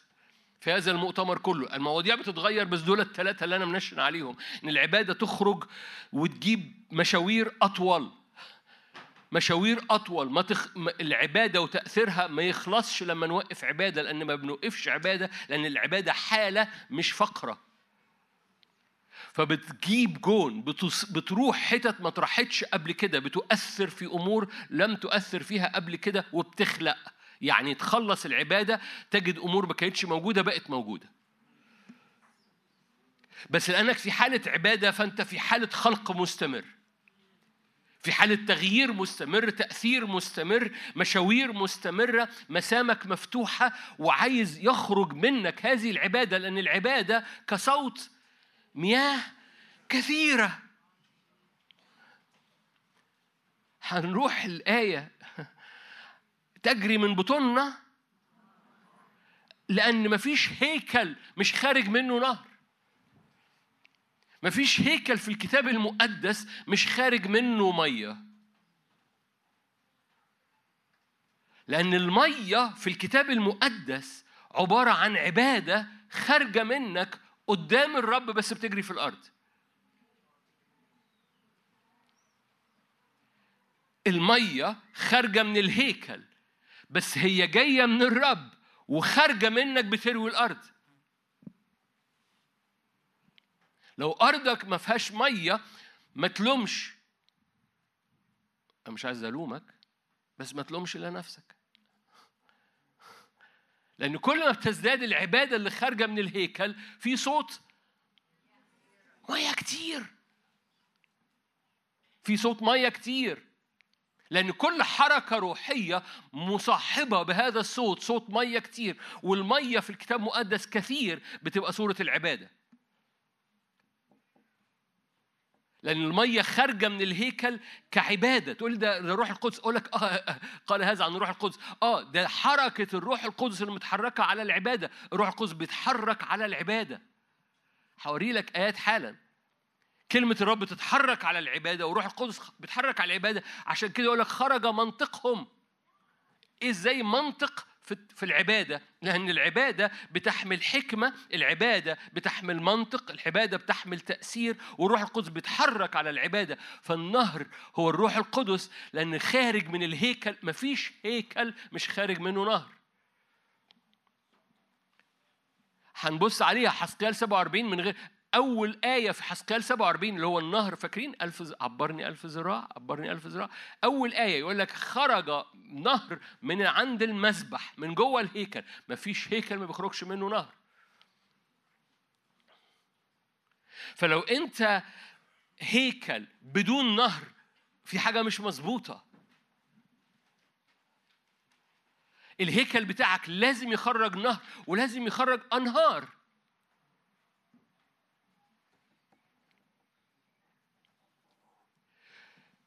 أوكي.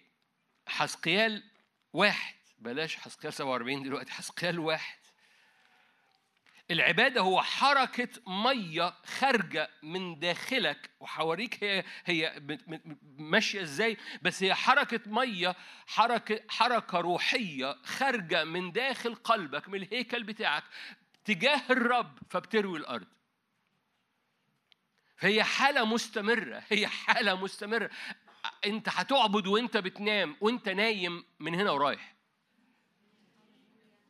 فترة نومك هتبقى حالة عبادة. لو انت سد... لو انت بس لضمت مع اللي الروح القدس عايز يعمله في الموسم.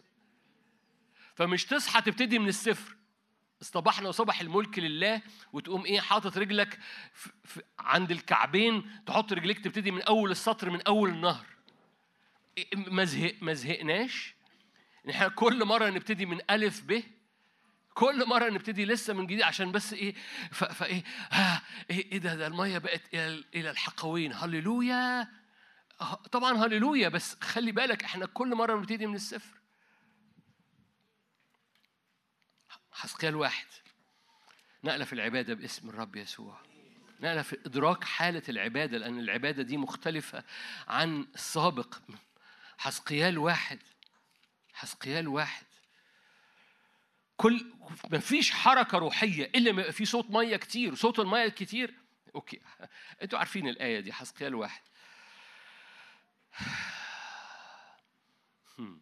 24 لما صارت الكائنات الروحية دي لما صارت سمعت صوت أجنحتها. هناك حركة روحية. أجنحة حركة روحية. كخرير مياه كثيرة. خلي بالك المياه الكثيرة دي بصينا عليها في سفر الرؤيا في العهد الجديد إن المياه الكثيرة دي كانت تسبيح. حلو قوي. فالروح القدس بيتحرك على المياه الكتير خدتوش بالكم؟ هقولها. انت المفروض انت تقول الجملة اللي جاية.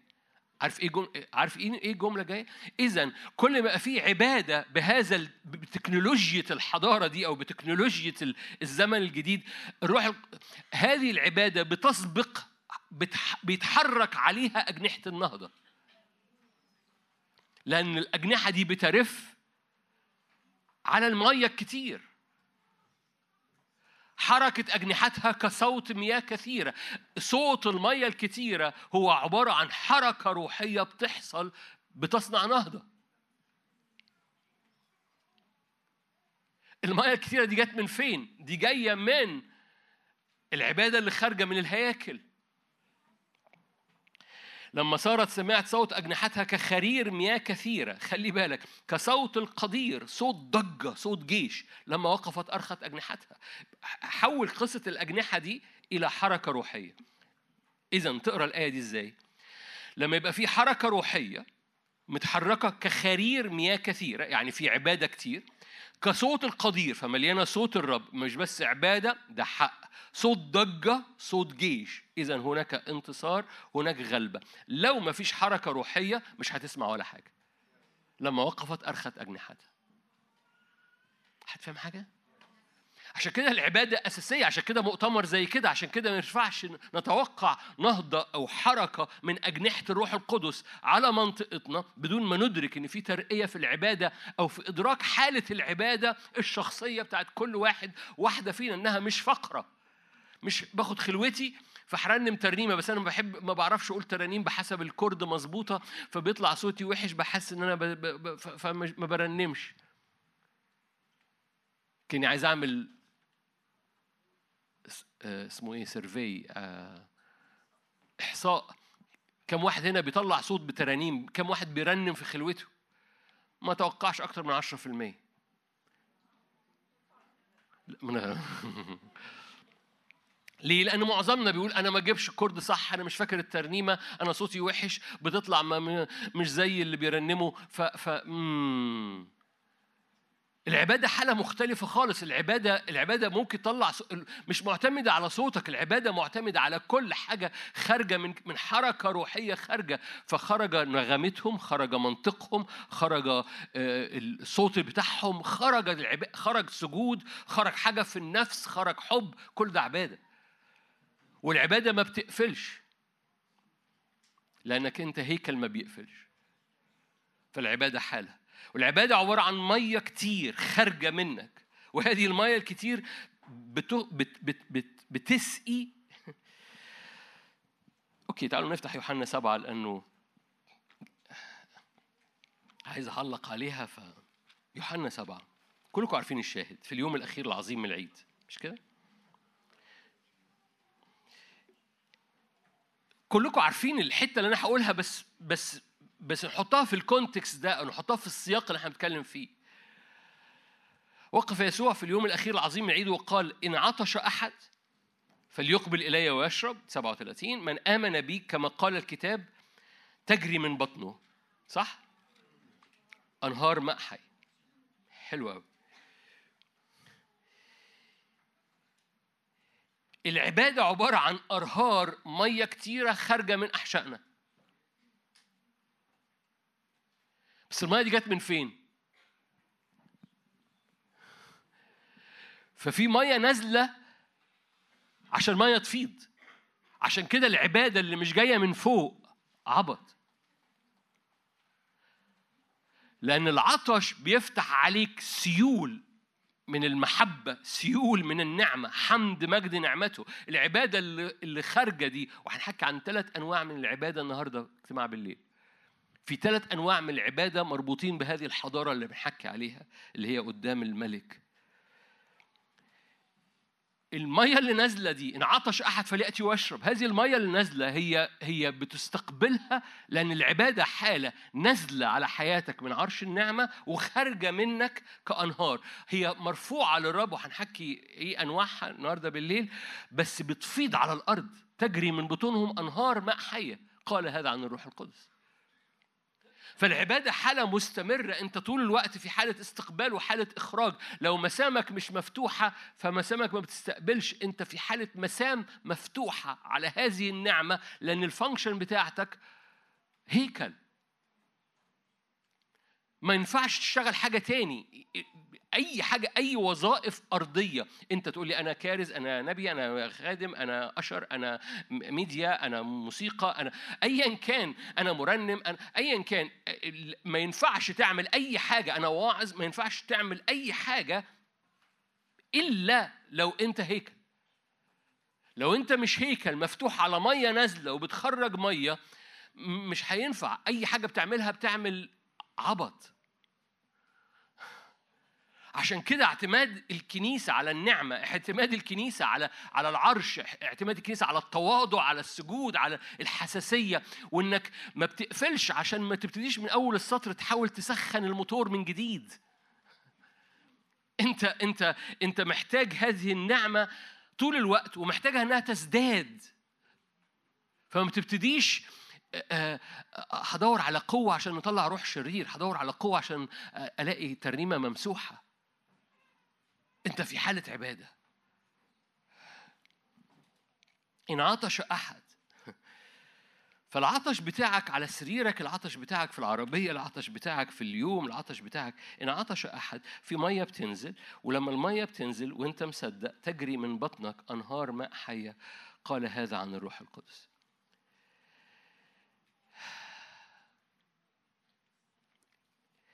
تكوين واحد. أنتوا هنا؟ أنا برغم إني بحطه في قالب نبوي المشاركة دي أو لكن لكن في بعد تعليمي في اللي أنا عمال بقوله. تكوين واحد. آية كلكم عارفينها. ما أعرفش بتعملوا بيها إيه. تكوين واحد ستة. قال الله ليكن جلد في وسط المياه. ليكن فاصل بين مياه ومياه. فعمل الله الجلد وفصل بين الماء الذي تحت الجلد والمياه التي فوق الجلد.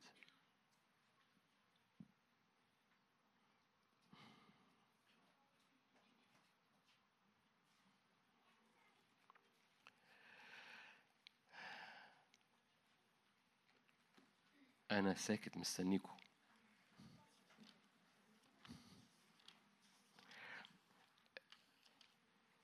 طبعا في ناس تاخد الآية دي وتقول لك إيه؟ ده في مية فوق ومية تحت.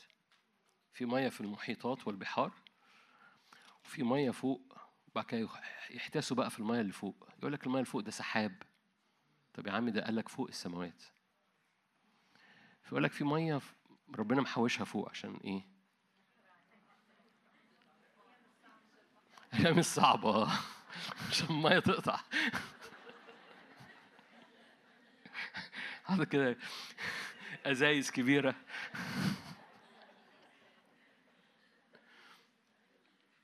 بص هو مؤكد مؤكد في في أبعاد دقيقة في القصة. أنا مش بقلل من أي تفسيرات آه، حضرتك قريتها وتفسيرات منطقية تفسيرات علمية تفسيرات scientific أيا كان. بس في ال context اللي إحنا بنحكي فيه وهتكتشف إنه الكتاب المقدس بيحكي إن المية عبارة عن عبادة. زي ما حكيت لك فاكرين؟ أنا قلت مية كتير لأن في عبادة حاصلة فاكرين؟ اوعوا تكونوا بتنسوا. المية اللي خارجة من بطوننا دي مش مية خارجة فاهمين؟ دي عبادة خارجة بتسقي. ده عمل حركة من الروح القدس. أنتوا هنا؟ أوكي فإن ده مش اختراع أنا مخترعه ان أقول لك المية عبادة. وهوريك آية بعد دقايق أنا فتحتها عشان أكون جاهز يعني هوريك آية بعد دقايق إن المية اللي فوق دي عبادة. فخليني برغم إن حاططها قدامك كده خليني أقول وهثبت لك من آية حالا إن في عبادة فوق وفي عبادة تحت. okay؟ في مياه فوق في مياه تحت وفي فاصل ما بينهم. تقول لي بس دي scientific دي خلق دي ما ما وفي تحليل علمي يقول إن في مية فوق ومية تحت على رأسي من فوق كل الكلام ده. افتح معايا مزمور 148 okay. مزمور 148 أوكي. هللويا. سبحوا الرب من السماوات. خلي بقى فمزمور عن العبادة. سبحوا الرب من السماوات. سبحوه في الأعالي. سبحوه يا جميع الملائكة. سبحوه يا كل جنوده. سبحي يا أيتها الشمس والقمر. سبحي يا جميع كواكب النور. سبحي يا سماء السماوات ويا أيتها المياه التي فوق السماوات. لتسبح اسم الرب لانها لأنه أمر فخلقت. أوكي. خلي بالك هو قال هنا إيه؟ مش ممكن أقعد أطول واوعظك بس أنا هكون مركز. القصة كلها عبادة وبيتكلم إن كل حاجة بتعبد بس جاي عند السماوات وقال إن المياه التي فوق السماوات فاكرين الجلد؟ فصل ما بين مياه ومياه وفي مياه فوق السماوات. جاء قال سبحي أيتها المياه التي فوق السماوات. الآية جذبت انتباهي لأن طب وأخبار المية اللي تحت؟ You here؟ آية جذبت انتباهي. طب إيه أخبار المية اللي تحت؟ قلبت كل الشراح. أحبطوني. ما أنا قلت إيه ما مش هقول أنا. قلبت كل الشراح. أحبطوني كلهم. فلما بغلب في الشراح رحت للحاجات في التلمود والحاجات اليهودي. فلقيتهم متكلمين في الموضوع. ومتكلمين كلام كأنهم مؤمنين بيسوع المسيح. قالوا إيه؟ قال لأن أي عبادة مش من فوق السماوات ما تتحسبش. ما قالوش عبط. أنا اللي قلت عبط. هم اللي قالوا مفيش مية تعبد الرب إلا اللي فوق السماوات. وهم نفسهم بيقولوا لأن في مية تحت وفي مية فوق. هم لأن هم ما عندهمش غير ال... ما عندهمش غير العهد القديم فما كل كل الشراح المسيحيين لخبط فقال لك لأن ما في لأن في مية تحت بس المية اللي تحت دي ما ينفعش تسبح الرب. فقط المية اللي فوق سبحي أيتها المياه التي فوق السماوات. سبحي سماء السماوات. وأنا بقول لك ال- المعنى المعنى برغم إن المعنى ده كان اللي جوايا المعنى ده أنا جايبه من فين؟ أنا مش مخترعه برغم إنه كان جوايا. لأن مفيش مية حقيقية مفيش مية حقيقية. عشان كده امبارح كنت بحكي ومش هرجع احكي عليه. العبادة هي من فوق الجبل. دي مش مش اختراع بنحكي عليه مش بنصعب عليك الدنيا. وقلت قلت امبارح ليه طب خدهم فوق الجبل؟ عشان يتجلى. طب ممكن يتجلى في أوضة. القصة إن المية اللي فوق السماوات هي فقط المية اللي بتجيب جون، المية اللي نازلة من السماوات هي اللي فقط بتطلع عبادة. لأن مفيش مية بتسبح الرب إلى المياه التي فوق السماوات. تواجدنا في الروح هو تواجدنا في السماويات أتيتم إلى مدينة سماوية.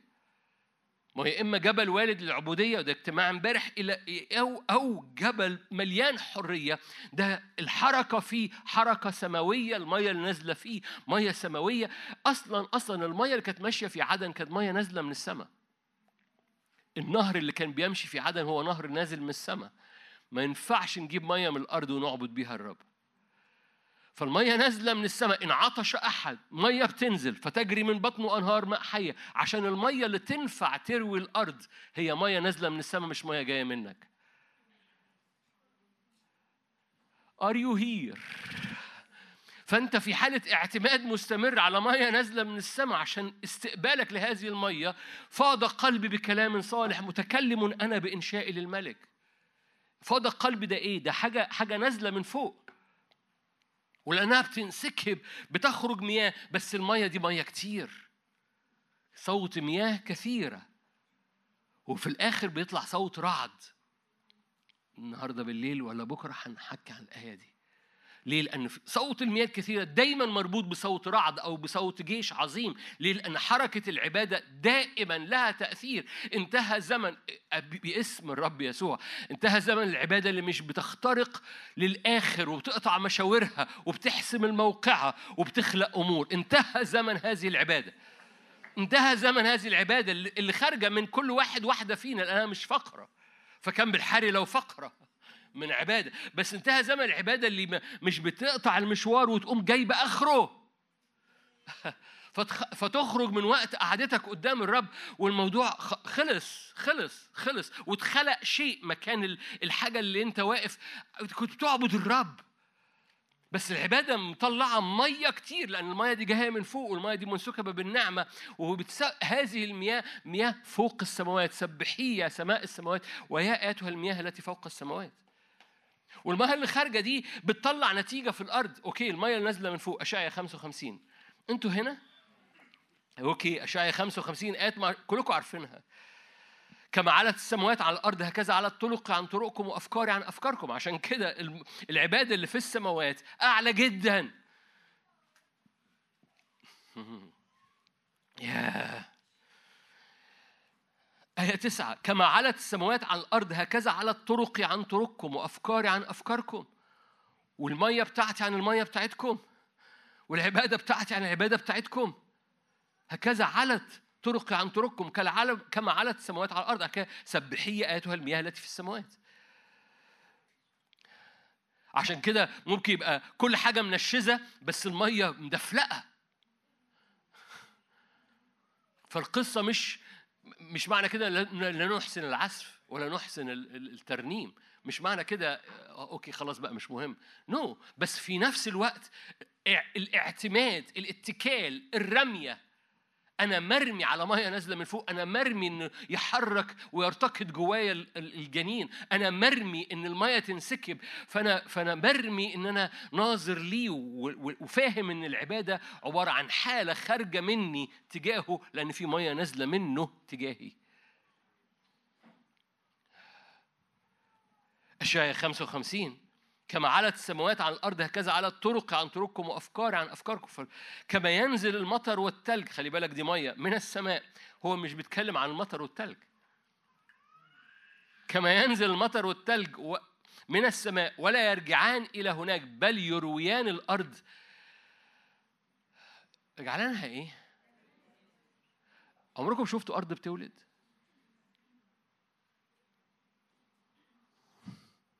يعني اللي وراها جميلة. تنبت ماشي. تعطي زرعها. وراك يا ريس. فت- فتنبت وتعطي زرعها. أوكي. ماشي. بس تولد دي إيه؟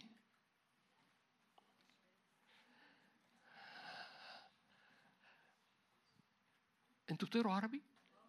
بتفكروا بتقروا؟ بت-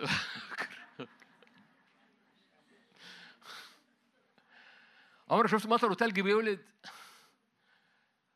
المطر والتلج ينزلان من السماء ولا يرجعان إلى هناك بل يرويان الأرض ويجعلانها تلد عارفين هو أشياء ما اصل دي لغة نبوية. ما إزاي نفهم الكتاب المقدس بدون ما نفهم اللغة النبوية؟ اللغة النبوية ملهاش دعوة بالمنطق هي لها دعوة بالروح فبتفهم بالروح. عشان كده الكتاب المقدس بيفهم بالروح مش بالذهن.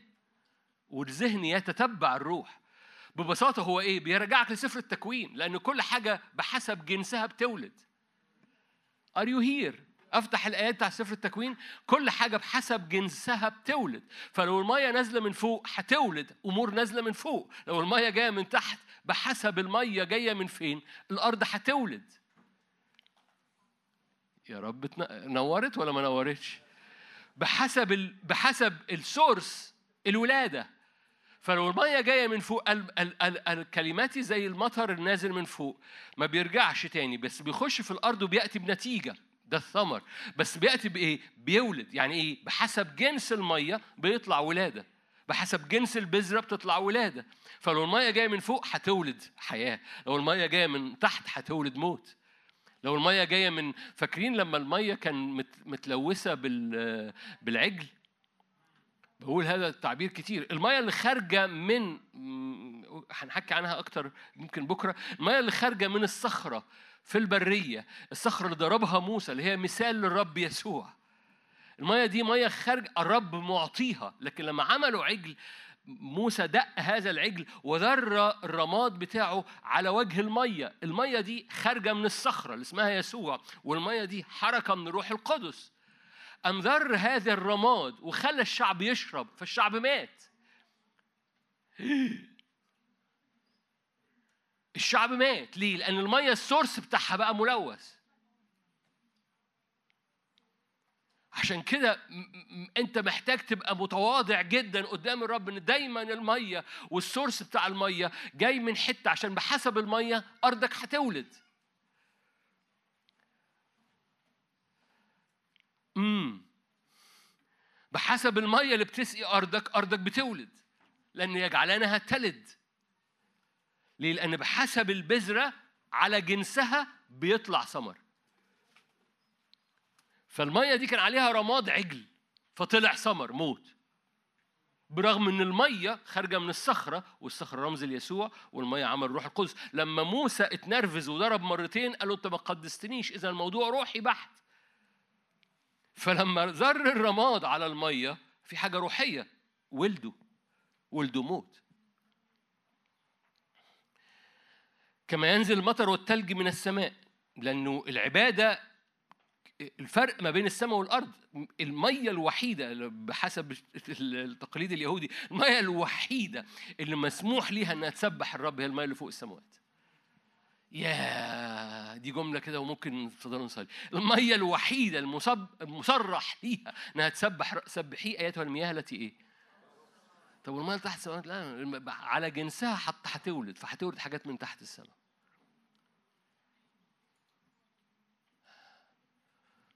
فحساسية قلبك لل... ال- ال- فالعبادة حالة. العبادة حالة أنت بتتواجد فيها قدام الرب قدام النعمة. طول الوقت عمالة بتغسلك وتفيض تغسلك وتفيض تغسلك وتفيض.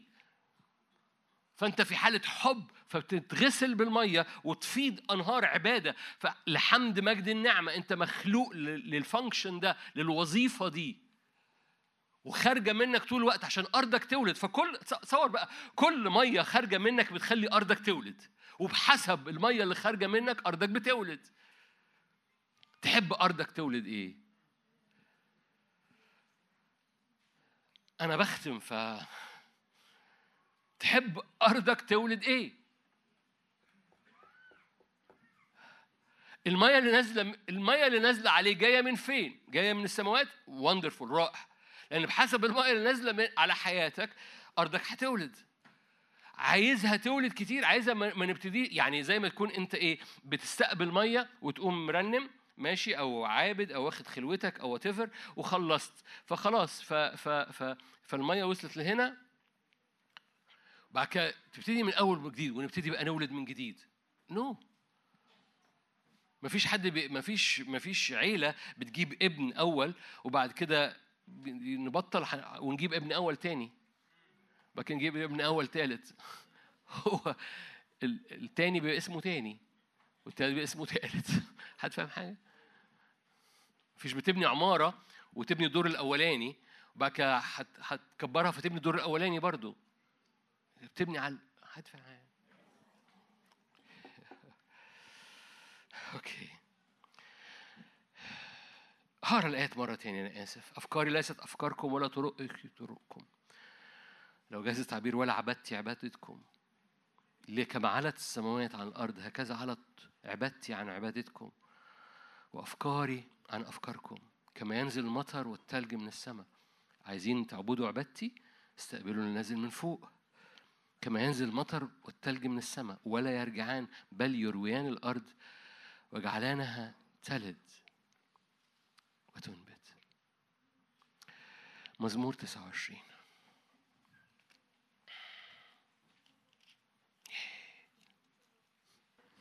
مزمور 29 هللويا. آية ثلاثة. صوت الرب على المياه. يعني كل ما بتسكب عبادة الرب يقوم ساكب صوته. أحد الحاجات اللي أنا مؤمن بيها في الاجتماع ده بصورة خاصة إحنا وإحنا بنعبد في الوقت اللي بعد الكلمة دي في يهطل كالندى صوته على أرواح كثيرة هنا. وتحصل ترقية وتحصل ترقية في القيادة الشخصية وفي سماع الصوت من هنا ورايح مش في الاجتماع بس. لأن صوت الرب على المية. ما هو يعني إيه صوت الرب على المية؟ ما المعنى مش حرفي المعنى روحي المعنى نبوي. يعني إيه؟ المية اللي خارجة منك صوت الرب يتحرك عليها. وكل ما تفيض بالعبادة كل ما الرب يطلق صوته قدامك. كل ما الرب يطلق بلاش الآية دي في نفس الآية بس. آية عشرة الرب بالطوفان جلس ويجلس الرب ملكا إلى الأبد يعني لما الرب كل ما المية تزيد يجلس. are you here ده مش طوفان اللي بيدمر ده الرب بيجلس بالطوفان. يعني لو كل ما المية مياه كثيرة الرب يجلس. فالرب يرسل صوته على المية لكن يجلس في الطوفان. أنا بفتح شهيتك إنك تعبد تبقى في حالة عبادة مستمرة. تبقى في حالة عبادة مستمرة. آه، عارفين أنا بعمل إيه دلوقتي؟ أنا بعبد. عارف أنت بتعمل إيه؟ أنت مش بتسمعني أنت بتعبد. لو أنت فتحت مسامك وأنت قاعد ممكن تكون فاتح دماغك. ده كرم أخلاق منك إنك فاتح دماغك. بس أنا ع- أنا عايزك تفتح مسامك مش تفتح دماغك. وعايزك تبقى قاعد عابد مش قاعد م- م- مش بسلطن دماغك في المشاركة. أنا أنا بفتح مسامك لمية نازلة من فوق لأن مفيش مية تتحسب مفيش عبادة تتحسب إلى المية اللي نازلة من فوق. حسقيال 47 خلي بالك أنا بختم. حسقيال 47 أنت أنت مدعو إنه يخرج منك هذه العبادة بطرق متنوعة. ولو بتقدم كل حاجة كعبادة. أنت عارف إنه لو جاز التعبير ما- أعرفش أنتوا لسه بتفكروا بطريقة عاشور ولا لأ بس متهيألي قصة عاشور دي قصة قديمة في العهد القديم يعني. لكن عشان تفهموا صح يعني اوعى تكون بتدي عشور بس. بس مش مش موضوع راح تقول عشور حاجة قديمة يعني بطل. اوعى تكون بتدي عشور بس ما فيش حاجة اسمها عشور بس. لكن مش مش موضوعنا العطاء دلوقتي. لكن لو العطاء مش عبادة ملوش معنى. فأوعى تدي عطاء بتكون بتكون ما تكون مدرك إن دي حالة عبادة. فأنت مش بتدي لحد ولا بتدي الفقير أنت بتعبد الرب. Are you here؟ فالعبادة اكسبريس أو بيعلن عنها بتخرج بطرق متنوعة. حتى في العطاء أنا اديته كمثال. فالعط... فالعطاء ايا كان حالته أنت هو مش بتعطي حد أو حد محتاج أو ظروف أو منظمة أو what أنت أنت بتعطي الرب. أنت بتعبد الرب sorry أنت بتعبد الرب. فالعبادة بتخرج بطرق متنوعة منك. بس أنت في الحالة مستمرة. من اس- اسمها عبادة. حسقيال 47 ارجعني إلى مدخل البيت خلي بالك ده البيت اللي موجود جوه المدينة ده الهيكل البيت ده هو الهيكل قدس الأقداس بتاعت الهيكل. إذا بمياه تخرج من تحت عتبة البيت مفيش هيكل من غير مية مفيش هيكل من غير عبادة.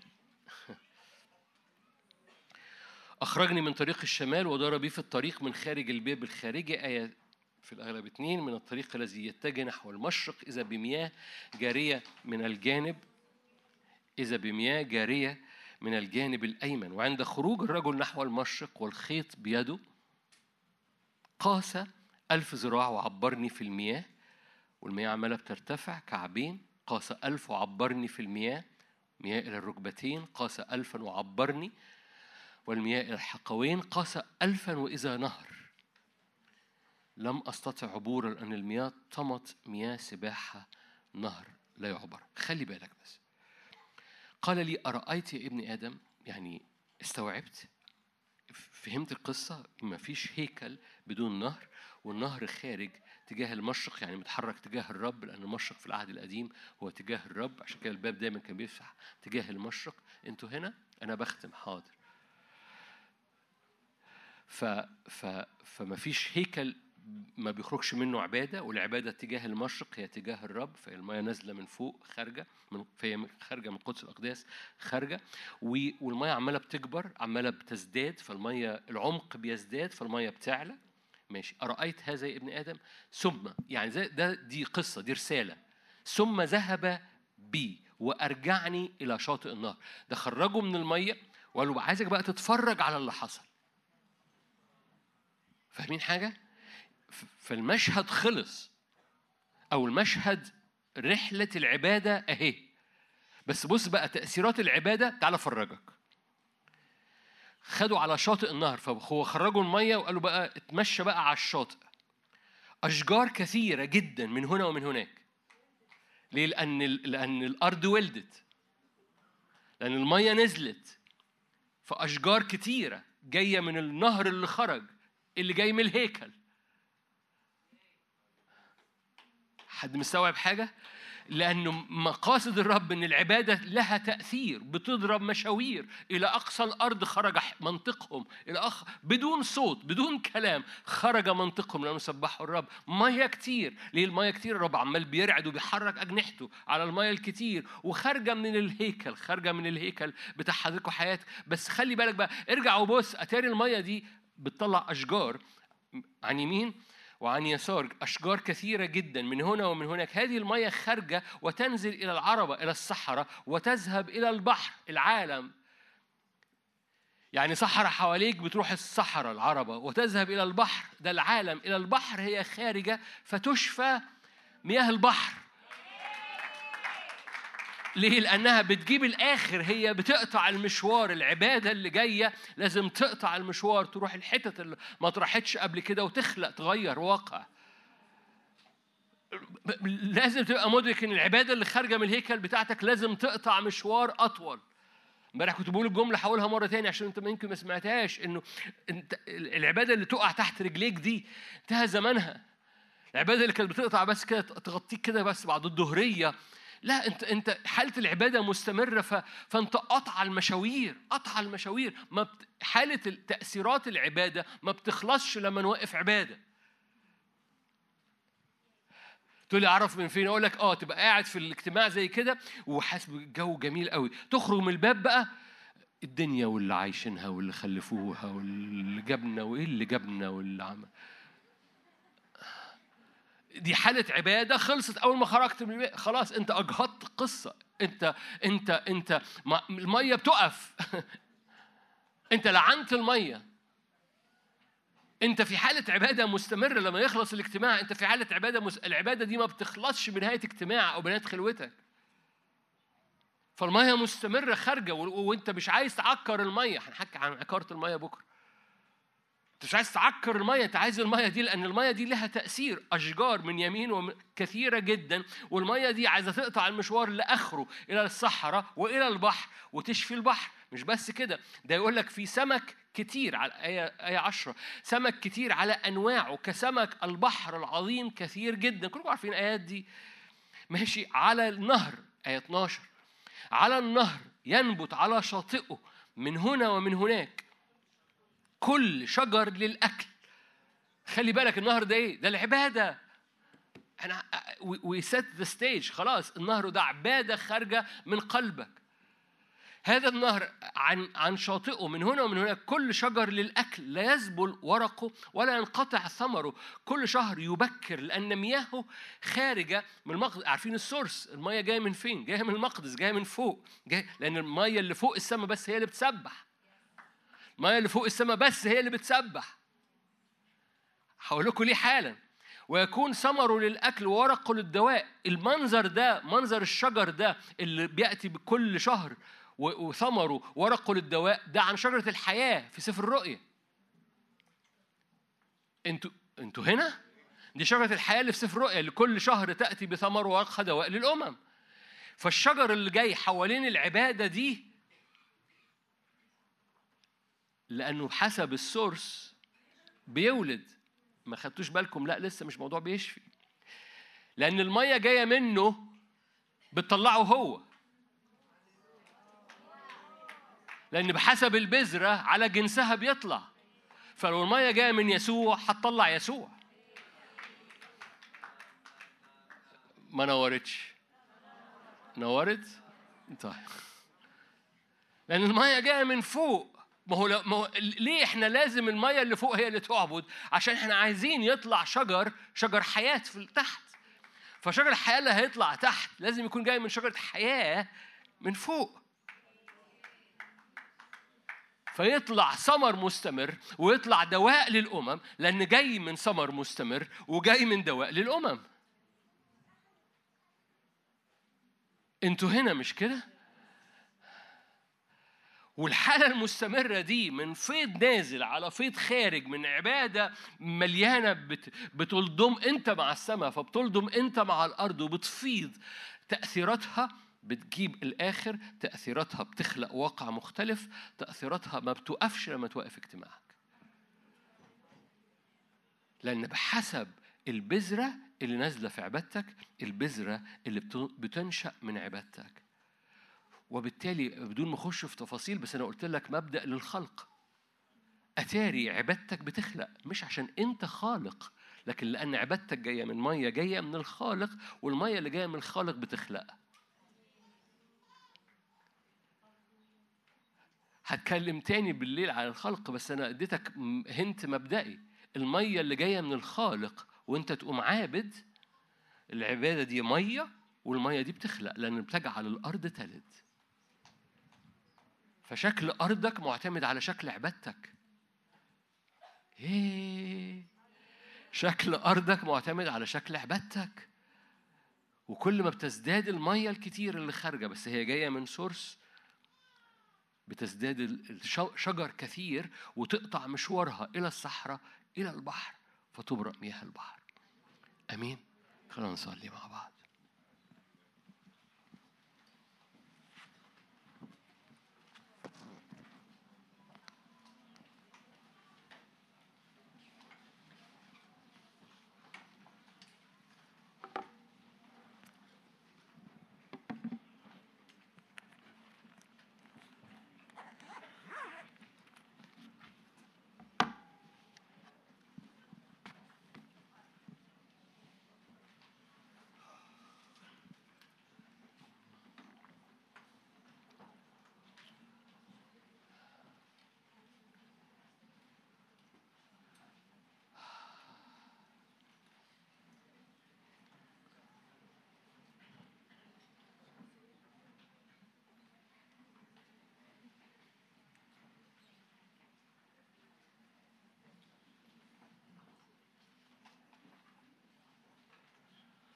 قلوبنا مرفوعة عينينا مرفوعة هياكلنا مرفوعة مجدك بينسكب. سلطانك هنا. قوتك حاضرة عمل شدة قوتك جاهز. محبتك بترف. أجنحة حضورك على العبادة.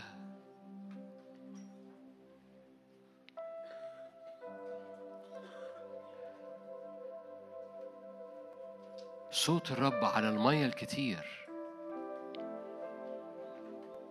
صوت الرب اتحرك على العبادة الكتير.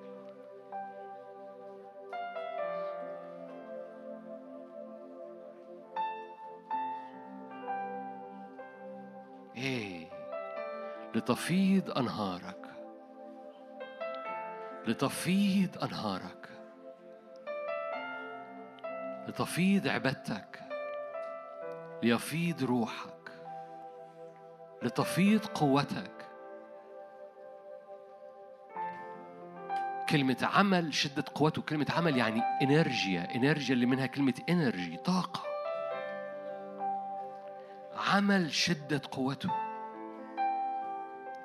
لتفيض قوتك ليفيض صوتك ليهطل كالندى تعليمك. يقول لك إلى أقصى الأرض خرج منطقهم وخرجت نغمتهم وخرج صوتهم بدون كلام. السماوات بتسبحه المية اللي فوق السماوات بتعظمه العبادة اللي فوق السماوات بتعظمه. شلالات حضورك اللي جاية من فوق. شلالات المياه العبادة اللي فوق في السماوات لتفيض علينا. لتفيض على أراضينا لتفيض على على نغمتنا لتفيض على منطقنا لتفيض على حواسنا. لتفيض شلالات المية اللي فوق. لتفيض شلالات المية لتفيض شلالات العبادة اللي في السماويات. شلالات المجد وشلالات المياه التي فوق الجلد. لتملأ بمجدك.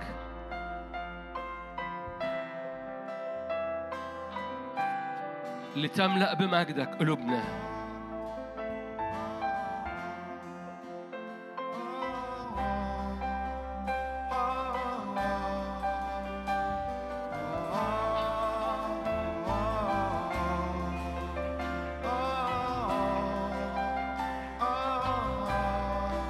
قول له املاني املاني.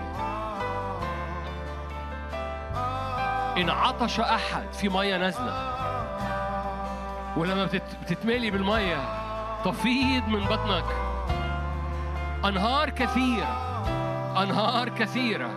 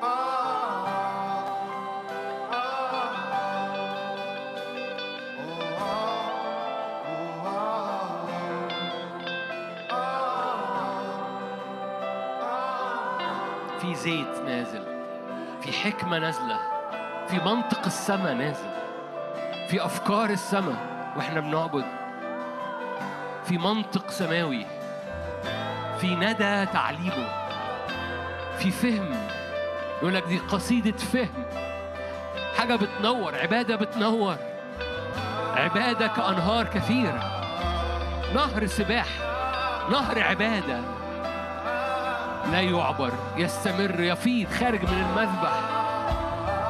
حالة عبادة تغطي أراضينا. حالة حب مية نازلة من فوق. مية نازلة من فوق. مية نازلة من فوق. الرب يجلس على طوفان هذه المياه. يسكب طوفانه.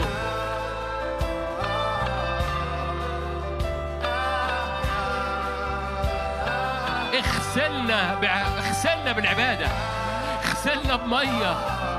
تفيض في أراضينا مية نظيفة مية نظيفة على أراضينا مية نظيفة على جنسها بتولد على جنسها بتولد.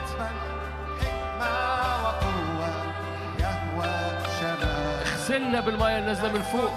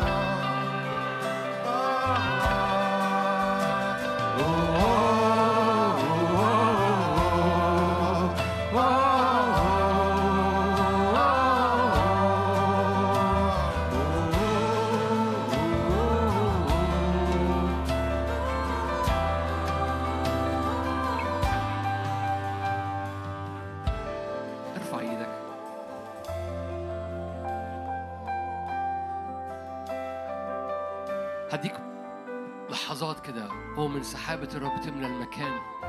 ومن الرب عايز يتكلم للقلوب.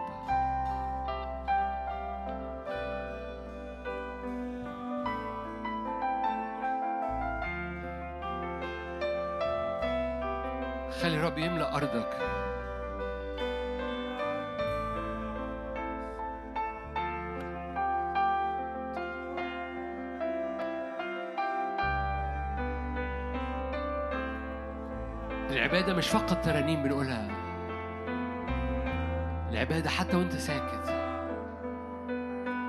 العبادة في كلمات بتنزل من فوق تفيض من بطنك أنهار. العبادة زيت نازل بيدهن راسك. فتعبد كملك بسبب الزيت اللي نازل من ملك الملوك.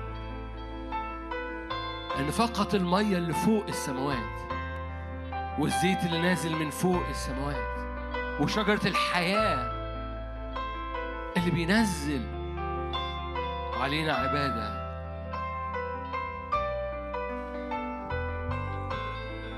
لتفيض من قلبك ليرتقد الجنين في روحك.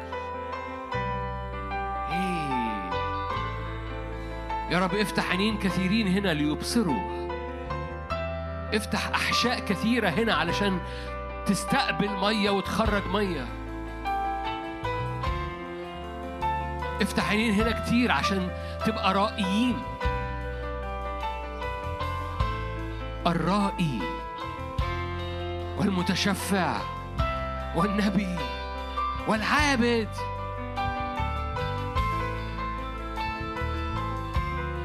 اغسل أراضينا اغسل أراضينا. زيح مية قديمة زيح مية قديمة. وعبادة ركضت إن البرك بتبقى ملح مليانة ملح. لتفيض يا رب أنت تجلس في وسط طوفان من العبادة طوفان من العبادة. ليخرج تأثير مضاعف بحركة ملائكية على أرواحنا العبدة. وإحنا من غير ما نرنم ترنيمة بس أرواحنا بتعبد. فالجو بيتملي مية الجو بيتملي مية.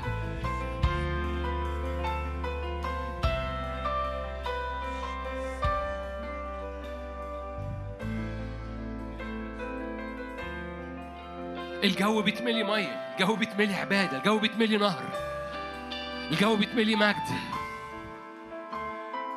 وشوف المية ال- ال- الاجواء الحضور الإلهي أجواء الملك أجواء التشفع بتملى قلبك. هنحكي تعبير أهيا ويهوى بيعمل إيه في العبادة النهارده بالليل. بس تعبير أهيا ويهوى هو جزء من أنواع العبادة اللي جاء زمانها إنها بتزداد. عشان كده الترانيم اللي فيها هذا التعبير يهوى وأهيا اسم الرب أهيا الذي أهيا هتزداد في الزمن اللي جاي. لأن ده نوع من أنواع العبادة اللي في الحضارة اللي جاية. عشان كده عمالين بنخبط الأرض بهذه بهذا الإعلان بهذا بهذا الاسم. هللويا. فارفع إيدك معايا. مية تغسل أراضينا. مية تبرق أراضينا. المية اللي ركضت ال- البرك المليانة ملح. هللويا. تفيض المية. تزيح المية القديمة. تطهر تزيح. ويخرج أرض جديدة. تنبت شجر كثير جدا. عن يمين وعن شمال. تنبأ معايا. شجر كتير حوالين العبادة بتاعتك.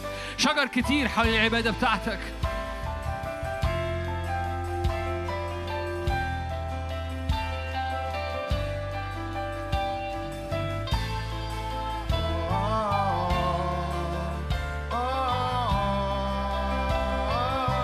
شجر كتير حوالين المية بتاعتك.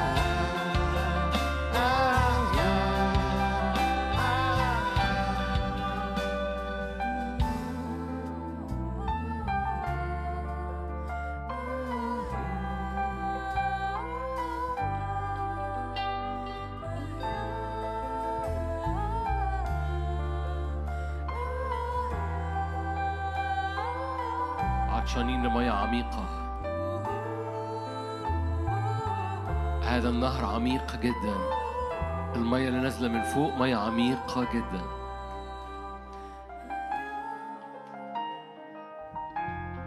الطول والعرض والعمق والعلو لمحبة المسيح فائقة المعرفة. حاصرنا بمياه عميقة. الطول والعرض العمق والعلو لمحبة المسيح فائقة المعرفة.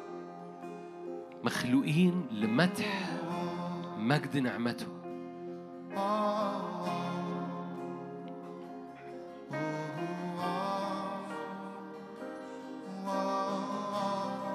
مخلوقين لمدح مجد نعمته.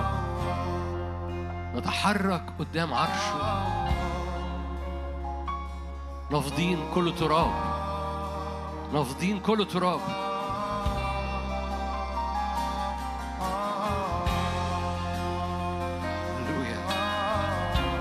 موكب موكب موكب. شرفاء موكب ملوك موكب قضاة. قدام ملك الملوك رب الأرباب. سيد الأرض كلها. العلي متسلط في مملكة الناس. العلي متسلط في مملكة الناس. تعلم أن العلي متسلط في مملكة الناس. إيه. اعلن معايا العلي متسلط في مملكة الناس. يتحرك أمامه شرفاء ملوك وقضاة.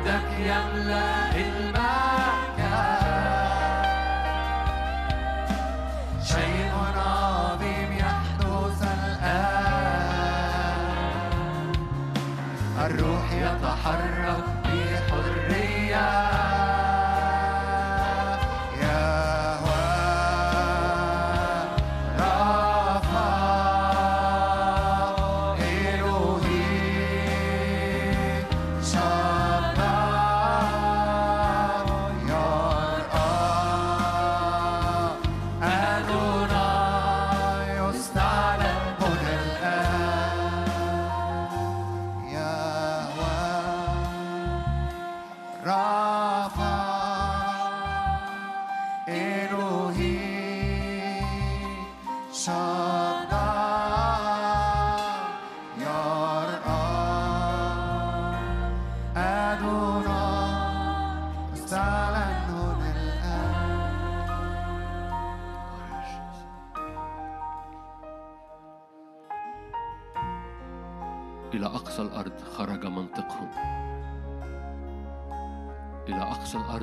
صوتهم ونغمتهم.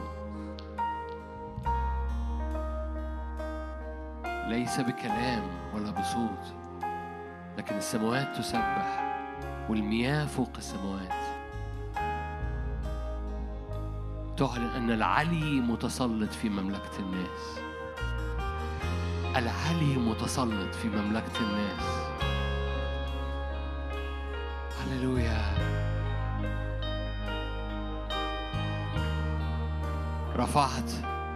عيني ورفعت دعواي إلى العلي. الرب العلي قديم الأيام. وتفتح الأسفار أن يسلك أمامه شعب. شعب ملوك شعب شرفاء شعب قضاة شعب رؤساء طرحين ونافضين كل صورة سلبية وكل نفسية سلبية وكل دعينا أن نتواجد في الحضور دعينا أن نعطى مسالك بين الواقفين أمام العرش. طارحين كل خطية وطارحين كل ثقل وكل خطية محيطة بنا بسهولة ناظرين. إلى العلي إلى السيد إلى البار إلى القدوس إلى الناري اللي بيخرج من أمام عرشه نهر نار. عبادة نارية عبادة نارية خارجة من العرش. نهر نار خارج. سيادة حضورك سيادة حضورك ارفع إيدك معايا. هناك تأثيرات للعبادة في الأزمنة اللي جاية هتتحول الأرض خارجة إلى العربة خارجة إلى البحر فتبرأ العربة. تتحول العربة إلى بستان. تتحول العربة إلى البستان. كل مناطق صحراوية. ليه؟ لأن في سمك كتير جدا وأشجار عن يمين وعن يسار. فتبرأ المياه. ومياه البحر تبرأ باسم يسوع. العالم باسم الرب يسوع. مياه مياه مياه كثيرة مياه كثيرة. فارفع إيدك وافتح مسام العبادة بتاعتك قول له من هنا ورايح مسام العبادة بتاعتي. أنا بفتح كل مسام العبادة. أستقبل مية وأخرج مياه. مسامي مفتوحة. مسام روحي مفتوحة. مسام نفسي مفتوحة. مسام جسدي. مسام المحبة. مسام الغفران. مسام القداسة مسام النور. أنا إناء خزفي مليان مسام مليان مسام. لتكن مسامي مفتوحة لمجدك ولحضورك هللويا. لتنسكب أنهارك ولتفيض باسم الرب يسوع.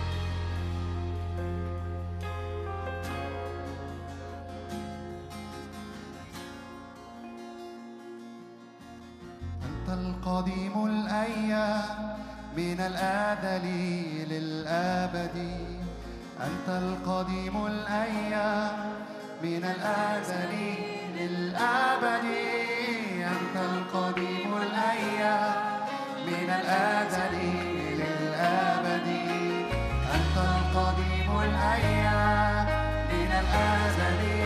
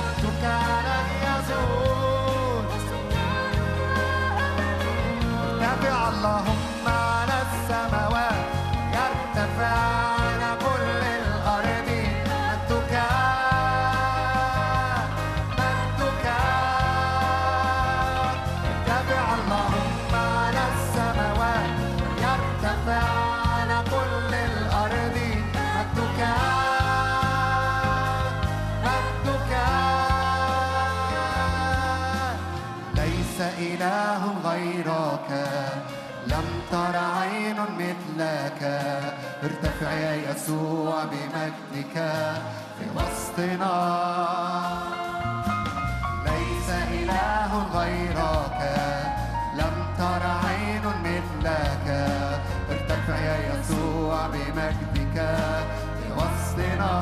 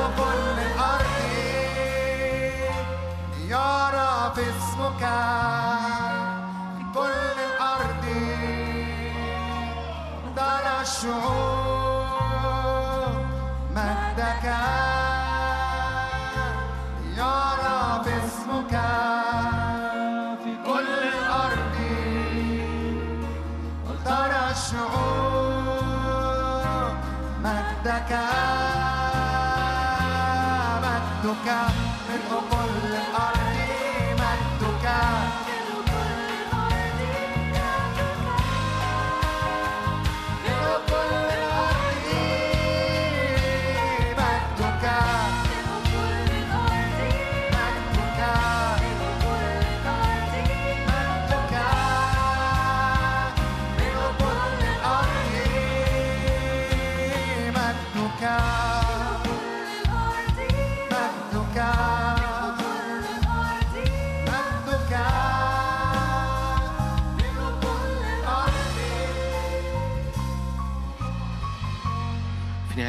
الاجتماع أرفع إيدك معايا قاعد أو واقف أو في البيت. هللويا. هللويا. أرض بتشرب مياه نازلة من فوق عبادة نازلة من فوق. فبتفيض مياه نازلة من فوق. لا ترجع فارغة بل تنجح. عبادة تنجح. تنبأ معايا إن عبادتك تنجح. وأرضك تولد. عبادتك تنجح وأرضك تولد. لأنها المية دي نازلة من فوق. لأن المية اللي في السماء هي اللي بتسبح. فلا ترجع فرغة بل تنجح باسم الرب يسوع. بل تنجح. تنبأ إن عبادتك تنجح. وتجيب آخرها وتجيب آخرها إلى البحر. نهر السباحه لا يعبر. يجيب آخره ما تبقاش تأثيراتها عبادة ناجحة عبادة ممتدة المفعول عبادة لا تنتهي بنهاية الاجتماع عبادة حالة حالة حالة حالة حالة ما بينك وما بين الرب وحالة خارجة من بطنك حالة مستقبلة وحالة خارجة منك. أينما ذهبت رائحة المسيح الزكيه حالة خارجة أثارك تقطر دسما حالة أينما ذهبت رائحة المسيح أينما ذهبت عنبك من حضور وعبادة ليه؟ لأنك هيكل بتملأ أجواءك بحالة. العبادة دي تنجح عبادة تجيب آخرها. نهر سباحة لا يعبر خارجة إلى البحر خارجة إلى البحر. هي ممتدة المفعول ممتدة التأثير. لا ينقطع تأثيرها بعد ما يخلص الاجتماع. تصنع وتخلق.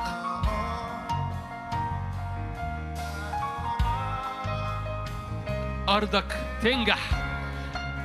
أرضك تولد. عبادة تنجح وأرضك تولد.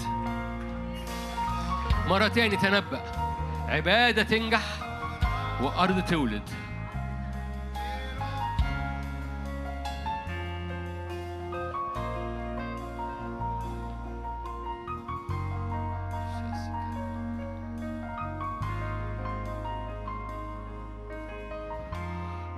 يا رب نؤمن إنك اللي هتفعله مع شعبك رهيب.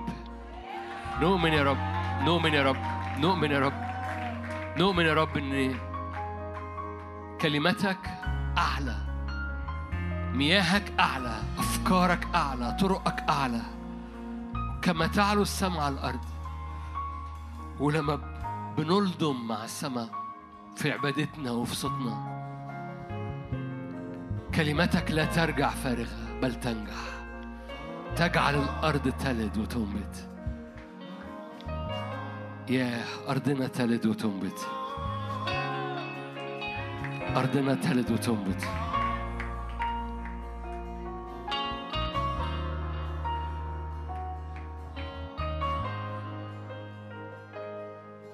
باسم يسوع.